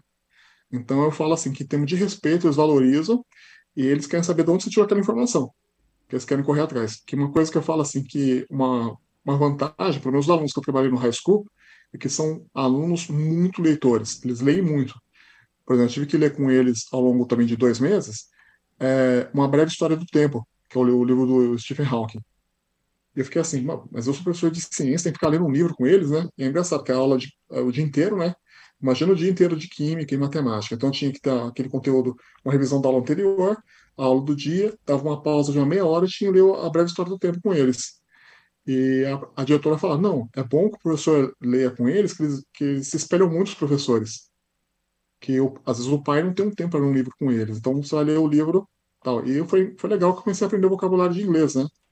Então digo assim que é muito valorizado, tem liberdade de cátedra e os alunos são muito curiosos, quer saber de onde que você, tirou aquela informação que eles querem aprofundar, né? Então eu costumo dizer assim que eu estava meio entristecido no Brasil com essa, esse lance que o pessoal dá muito palpite. Aqui não tive nada disso, pelo contrário, os alunos vão atrás e correm para saber mais informações. Muito legal, muito legal mesmo. E, e, você vê aqui, as crianças, elas leem muito, né? Meus filhos aqui no grade 5, grade 4 aqui, tempo todo lendo, né? Interagindo, na verdade, pesquisando, meu, né? Meu filho no grade 1, ele, ele traz um livro toda semana para ler. É. Eles têm, eles têm um hábito de leitura, de o professor está lendo com eles. abrir discussão com eles. Então, eu acho assim que nesse ponto, assim, o pessoal fala, ah, mas eles não sabem apontar onde está o Brasil no mapa. Mas, pô, mas eles leram Stephen Hawking no segundo ano do ensino médio, né? Não, e tem outra coisa também, né? Ele, o, a carga horária é maior também, né? Durante o dia, né? Que nem você falou, da aula de química o dia inteiro, né? Assim, tem que ter outras opções também para diversificar também o conteúdo e a aprendizagem de qualquer forma. O Steve Hawking, né? Que cara, tem que falar, né? Uma coisa que eu tive problema foi assim: eu olhei a carga horária e falei assim, caraca, essa matéria no Brasil eu dou em 80 aulas, um exemplo, né? E eu tinha 170. Como que eu vou dar essa, essa matéria em tanto tempo? Aí quando eu vi que eu tinha que dar aula com Excel, ler, fazer leitura de livro, fazer um monte de coisa, trazer artigo, mexer com outras coisas, ensinar a usar todos os botões da calculadora científica, botão que eu nem sabia para que servia, eu tive que aprender a funcionar na calculadora científica. Então, percebo assim que, em, em linhas gerais, eu acredito que o aluno que termina o high school, ele vai usar muito mais ferramentas que ele aprendeu aqui no Canadá do que no Brasil. Porque no Brasil eu acho que é muito teórico, pouco prático, né? É, é que eu falo, faz muito tempo que eu fiz o meu, mas a impressão que eu tinha era isso. Excel no, no high school é uma coisa que passou longe. Eu acho que eu nem sabia que existia. Na minha época, eu não sei se como está hoje, eu não posso dizer. Mas vamos lá, Maurício, o que, que tem mais aí, professor? Bom, o Marconde Silva aqui também mandando os parabéns para você aí. É, ele também é professor de Química. Obrigado. É, ele mandou uma pergunta aqui, é, mas eu acho que você já respondeu, mas vale a pena a gente voltar um pouco aqui é, se você precisou de fazer algum curso para ser professor no Canadá, né? E, e se você fez alguma validação, né? É, quando estava no Canadá ou levou alguma, alguma validação do Brasil para dar aula aí? O que eu fiz foi, foi o WS, que foi a para mostrar para eles a equivalência que eu tinha, porque foi isso que a, a diretora da primeira escola que eu trabalhei pediu. Ah, você tem a, uma prova da sua equivalência dos seus estudos no Brasil, e ela pediu fazer o, o CLB 7, é, ter nota CLB 7 no mínimo, seria a nota para entrar no college, aqui no Canadá, né? Eu sei que tem escolas que entram com 6,5, 6, eu não, sei, não sei direito, direito a nota. Mas foi a nota que ela pediu, que seria o, o nível de inglês para entrar numa, numa, um acadêmico. Mas, de novo, ela não pediu para ver o papel, ela falou: você tem? Tenho. Ah, então tá bom. Então, dá o C-number. E dá uma folha de cheque para mim. A folha de cheque, esse number, mas assim, eles acreditam muito na palavra. Eu falei que eu tinha, e realmente eu tenho, né, a, a WES e a nota do, do SAPIP. Hum. é importante falar que a folha de cheque, provavelmente foi o void check, né, que eles pediram, né? É, é. Void o void check é, pessoal que não sabe que tá lá, é um documento, é um cheque, né, que não tá, tipo, sustado, né, que é o void, eles usam as informações que tem lá para poder efetuar o pagamento na conta. É, é para isso que serve. Exatamente. A Karine Damasceno aqui também mandou uma pergunta aqui. É, tá parabenizando você, né, na verdade, dando quantas dicas de ouro, né? Principalmente as dicas de inglês aí que você deu agora, hein? Né, ela tá achando bastante interessante. Uh, o Marco Aurélio Campos está fazendo uma pergunta aqui. Não sei se você vai saber responder, mas assim, é, a gente está aqui, o pessoal de Ontário está tendo um processo de, de greve dos professores, né? Ele queria, é, ele queria saber se você pode é, comentar um pouco a respeito, quais são as reivindicações principais dos professores que está nesse movimento de greve aí. O que eu sei mais ou menos, assim, que foi que eu posso falar alguma, alguma besteira, mas é assim, a União dos Professores conseguiu uma correção da inflação. Então parece que teve um, um reajuste e tal. Só que os funcionários da escola né, não conseguiram esse reajuste. Né? Então são eles que vão estar entrando de greve. Porque vai entrar em greve é o zelador, a faxineira, o cozinheiro, o secretário, o professor em si não está entrando porque a União conseguiu o que eles queriam. Né? Então que o sindicato dos professores é muito forte. Mas o né, que não conseguiu, eles vão estar entrando em greve. Se a escola não tem staff, os professores não dão conta de funcionar a escola. Tá? Por isso que é, é, que é a greve, né? Parece que o governo deu 3% e meio de aumento, uma coisa assim para eles, e eles querem a reposição da inflação, né? A inflação chegou a quase 10% no último ano. E eles querem a reposição da inflação, o staff quer porque os, os professores conseguiram, né? Mas os professores têm uma união muito forte e, tipo, de certa maneira, a população está do lado dos professores, né?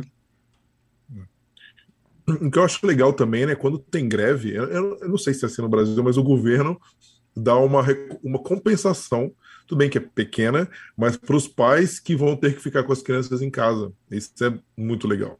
Essa é coisa assim, eu não sei, acho que é surreal de falar uma coisa dessa no Brasil. Pelo menos eu nunca vi isso. Pode até ser que tenha, mas eu acho bem legal isso. Ah, já que a gente vai poder oferecer o serviço, a gente vai dar uma compensação mínima.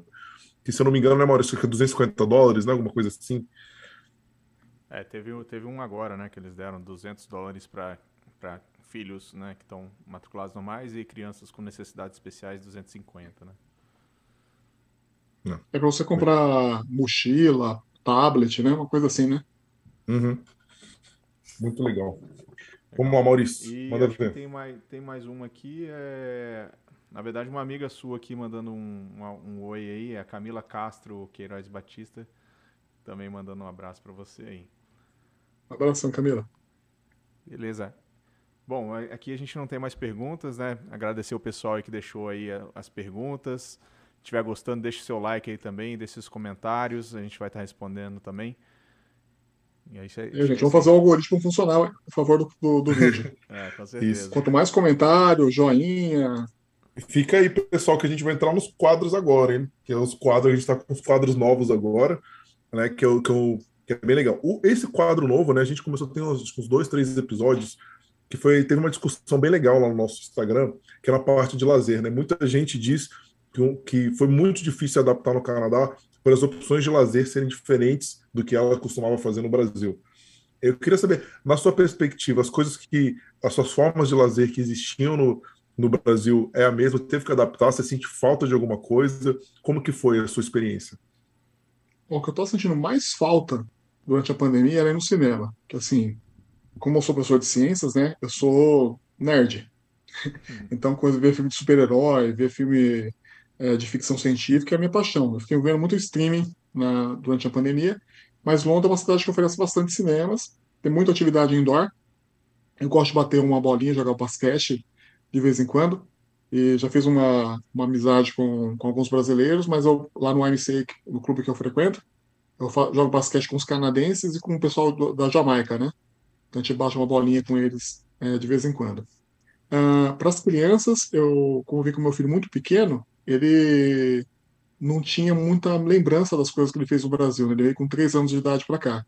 Então a gente tem muita atividade em parque, né? a gente vai fazer trilha, caminhada, vai no playground, a gente faz bastante coisa lá. E que eu sinto falta mesmo, assim, atividade cultural é um boteco.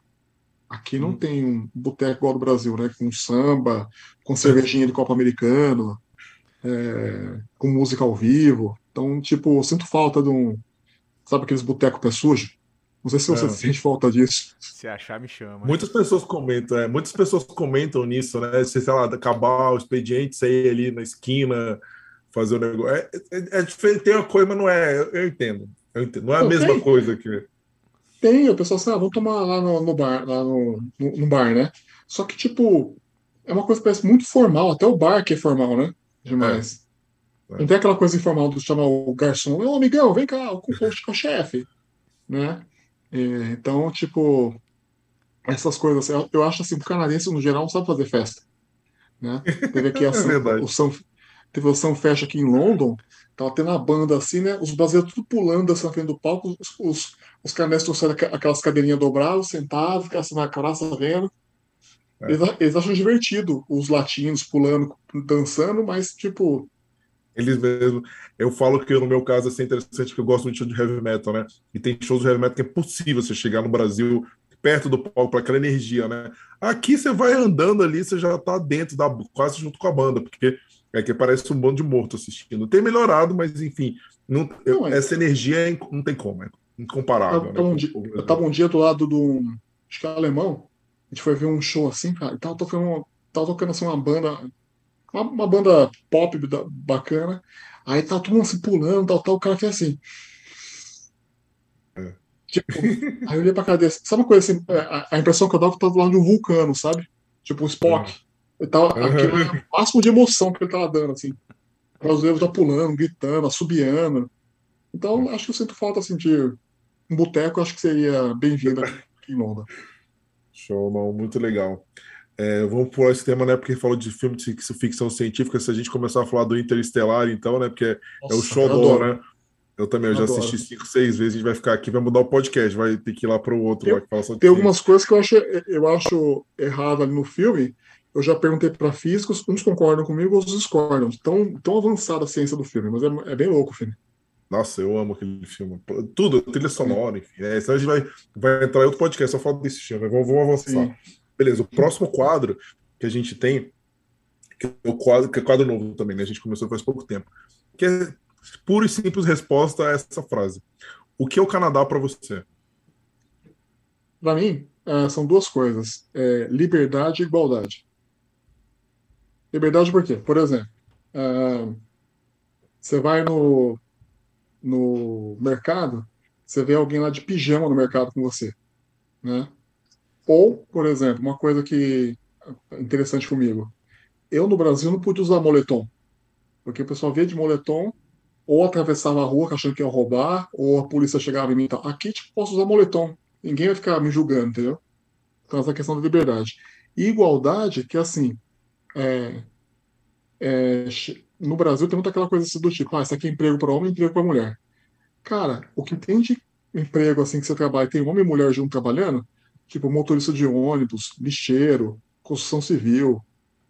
Então eu vejo assim que é uma sociedade mais igual. E, e, e fora financeiramente, né? Você vai na fila do Tim Hortons, tem um médico junto com o pintor, junto com o lenhador, junto com o gari, junto com o policial, na mesma fila. Né? Uma coisa bem, bem interessante. Uma vez eu tava, minha mãe estava comigo, né? E aí tava procurando a moeda para pagar o café. Aí o cara veio atrás, não, deixa eu pago. Pá, seu cartão, pagou, pagou café para ela, né? Então são as coisas assim, tipo assim, nossa, por que o cara fez isso, né? Então acho que é a questão, essa questão da, da liberdade e da igualdade. Para ele não vai pesar pagar um café a mais, né? E não pesa para ninguém aqui. Nossa, sensacional. Resposta é muito forte isso, né? Principalmente de pessoas que infelizmente tiveram essa realidade no Brasil, né? Eu estava assistindo outro de outro podcast mostrando como uma, uma pessoa que veio da parte da periferia do Rio de Janeiro como que ela, ela demorou anos para se adaptar à Suécia, coisas que, como ele falou, eu ia na Blitz, ele realmente ia lá para ver se eu tava bêbado ou não e acabou, não me julgava pela minha cor nem nada. Ele falou que a primeira vez ele, ele quase desmaiou, assim, de tão nervoso que ficou, porque no Brasil, ele, por ser uma pessoa negra, ele seria abordado de forma diferente. Então, fantástico. Nossa, acho que essa resposta foi fantástica. Não, é, é, é bem louco essas coisas. Por exemplo, eu falo, eu falo, minha mãe estava aqui esse tempo atrás. Eu falo, mãe, sabe quanto tempo faz que eu não sou abordado pela polícia? Eu falo, quanto? Três anos. Cara, a polícia nunca me abordou aqui, sabe? Aqui no Canadá.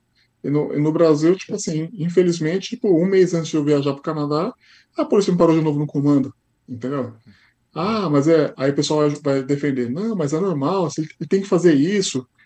Mas se você for a raiz do problema, por que, que tem que fazer isso, né? É, eu, tá falo para todo mundo assim, eu, eu falo para todo mundo assim brincando, né? brincando, elas confundem de verdade. Todo mundo lembra da Isabela Nardoni, né? Mas quase ninguém lembra da Agatha dos Santos, entendeu? A Agatha dos Santos foi aquela menininha negra que morreu vestida de Mulher Maravilha no, aniversário dela. Mas da Isabela Nardoni vai passar anos e anos e anos o pessoal vai lembrar que ela é branca. A criancinha negra lá, o André, que, da Silva, que era lá da, que a, a, a, a patroa botou Deixa o moleque no elevador, o moleque caiu do elevador. Então, tipo, são coisas assim que o pessoal lembra, entendeu? Então, tipo assim, tem dois Brasis, né? O dia que o pessoal entender que é o mesmo Brasil, né? É complicado. E aqui, você percebe assim, você é imigrante, aí você vê alguém que tinha, que não tinha noção dos privilégios, né? E fica reclamando, ah, porque o hospital, o sistema de saúde do Canadá é horrível, que não sei o quê, tal, tal. Cara, mas você usava o SUS? Né? Ou você viver aquele mundinho do camarote. Ah, porque a escola pública dos alunos do Brasil é muito mais forte. A escola, você usava a escola pública do Brasil? Então, quando a gente está usando, se você comparar público com público, é uma coisa. Ah, eu tinha um privado. Então. É verdade. Não, é, com certeza. Não, muito bom. Fantástico. Vamos avançar. Esse é o nosso penúltimo quadro. Muita coisa já foi dita né, durante o podcast sobre como que, que o professor precisa fazer. Mas se a gente fosse resumir, quais são as, esse quadro chama Sal na Neve. Quais são as maiores dicas que pode ser dada para professores agora que estão assistindo esse episódio falar, cara, eu quero ser realmente essa realidade que eu vivo, eu quero mudar para para ter uma condição melhor para minha família? Quais são as, as principais dicas para um professor de high school ou de ensino fundamental também que está no Brasil e tem esse sonho de dar aula no Canadá? Um, ter o inglês ou, ou francês fluente. Eu acho que hoje o francês é o diferencial. Se você for da, da minha área, né, é, ciências e matemática, o inglês é muito bom, te ajuda. Dois, fazer o mais rápido possível o Ontário College of Teachers, se vier para Ontário, ou equivalente em outras províncias. Né? Se você tiver isso, você vai ser sempre chamado. Se você não tiver isso, você vai ser chamado quando, quando eu falei para vocês, a escadinha correu, né? Você vai ser a última bolacha do pacote. E três, é aquela coisa do tipo, você vai começar como casual. E só depois com o diretor te oferecer a job offer, né, que você vai ter a, aquelas aulas para sempre, né? E pode demorar, né? Tem gente que vai conseguir rápido, tem gente que vai conseguir mais demorado, mas cada um tem sua história. Então não se preocupa. Você vai fazer o, o inglês, o francês, fazer o Ontário College Fictícios e vai começar como casual. A não ser que você vá para a escola privada. Aí na escola privada eles vão te contratar sem passar por esse processo. Basta gostar de você. Mas a escola pública, que paga mais aqui na província, ou a escola católica, que paga igual, é, vai começar como professor casual. Vão te ligar, vem aqui para a escola, faltou professor. É, muitas vezes o diretor não vai deixar você começar matéria nova, tem que ficar só fazendo revisão da matéria antiga, né? Essa seria o caminho. Não, sensacional, muito bom. E o nosso quadro final, que a gente chama aqui de momento jabá, que é justamente as pessoas que de repente têm alguma dúvida específica ou querem conhecer um pouquinho melhor da sua história, alguma informação que não foi dita aqui, ou que a gente não discutiu, como que elas fazem para te contactar? Tá. Para contatar, é, tem três formas. Né? Uma é o meu Instagram, é Anderson Dino. Dino é meu apelido. Né? Anderson Dino, D-I-N-O, no Instagram. Aí ela coloca mais da minha vida, o dia a dia no Canadá. Abro, eu abro todo dia 17 para 18 uma caixinha de perguntas, que é quando eu comemoro mais um mês aqui de Canadá. Né? Eu cheguei aqui dia 18 de dezembro de 2019, aí todo dia 18 eu abro a caixinha e fico respondendo perguntas sobre qualquer coisa, qualquer dúvida do Canadá. E também tem uns destaques no, no meu Instagram. Tem o meu canal no YouTube, já tem um tempinho que lancei o último vídeo, mas eu prometo que é, em breve vai ter vídeo toda semana. É só entrar youtube.com.br Anderson Dino. Lá eu coloco dia a dia do Canadá, como virei professor, é, compra no mercado, como cortar o cabelo sozinho, como começar dinheiro. Eu boto as informações lá. Só que, de novo, eu não sou consultor de imigração e também não sou consultor educacional. Eu estou fazendo uma evidência anedótica, conto o que, que eu fiz e a dica que eu falo, né? Aprenda com, aprenda o, com o caminho que essas pessoas na sua frente fizeram, né?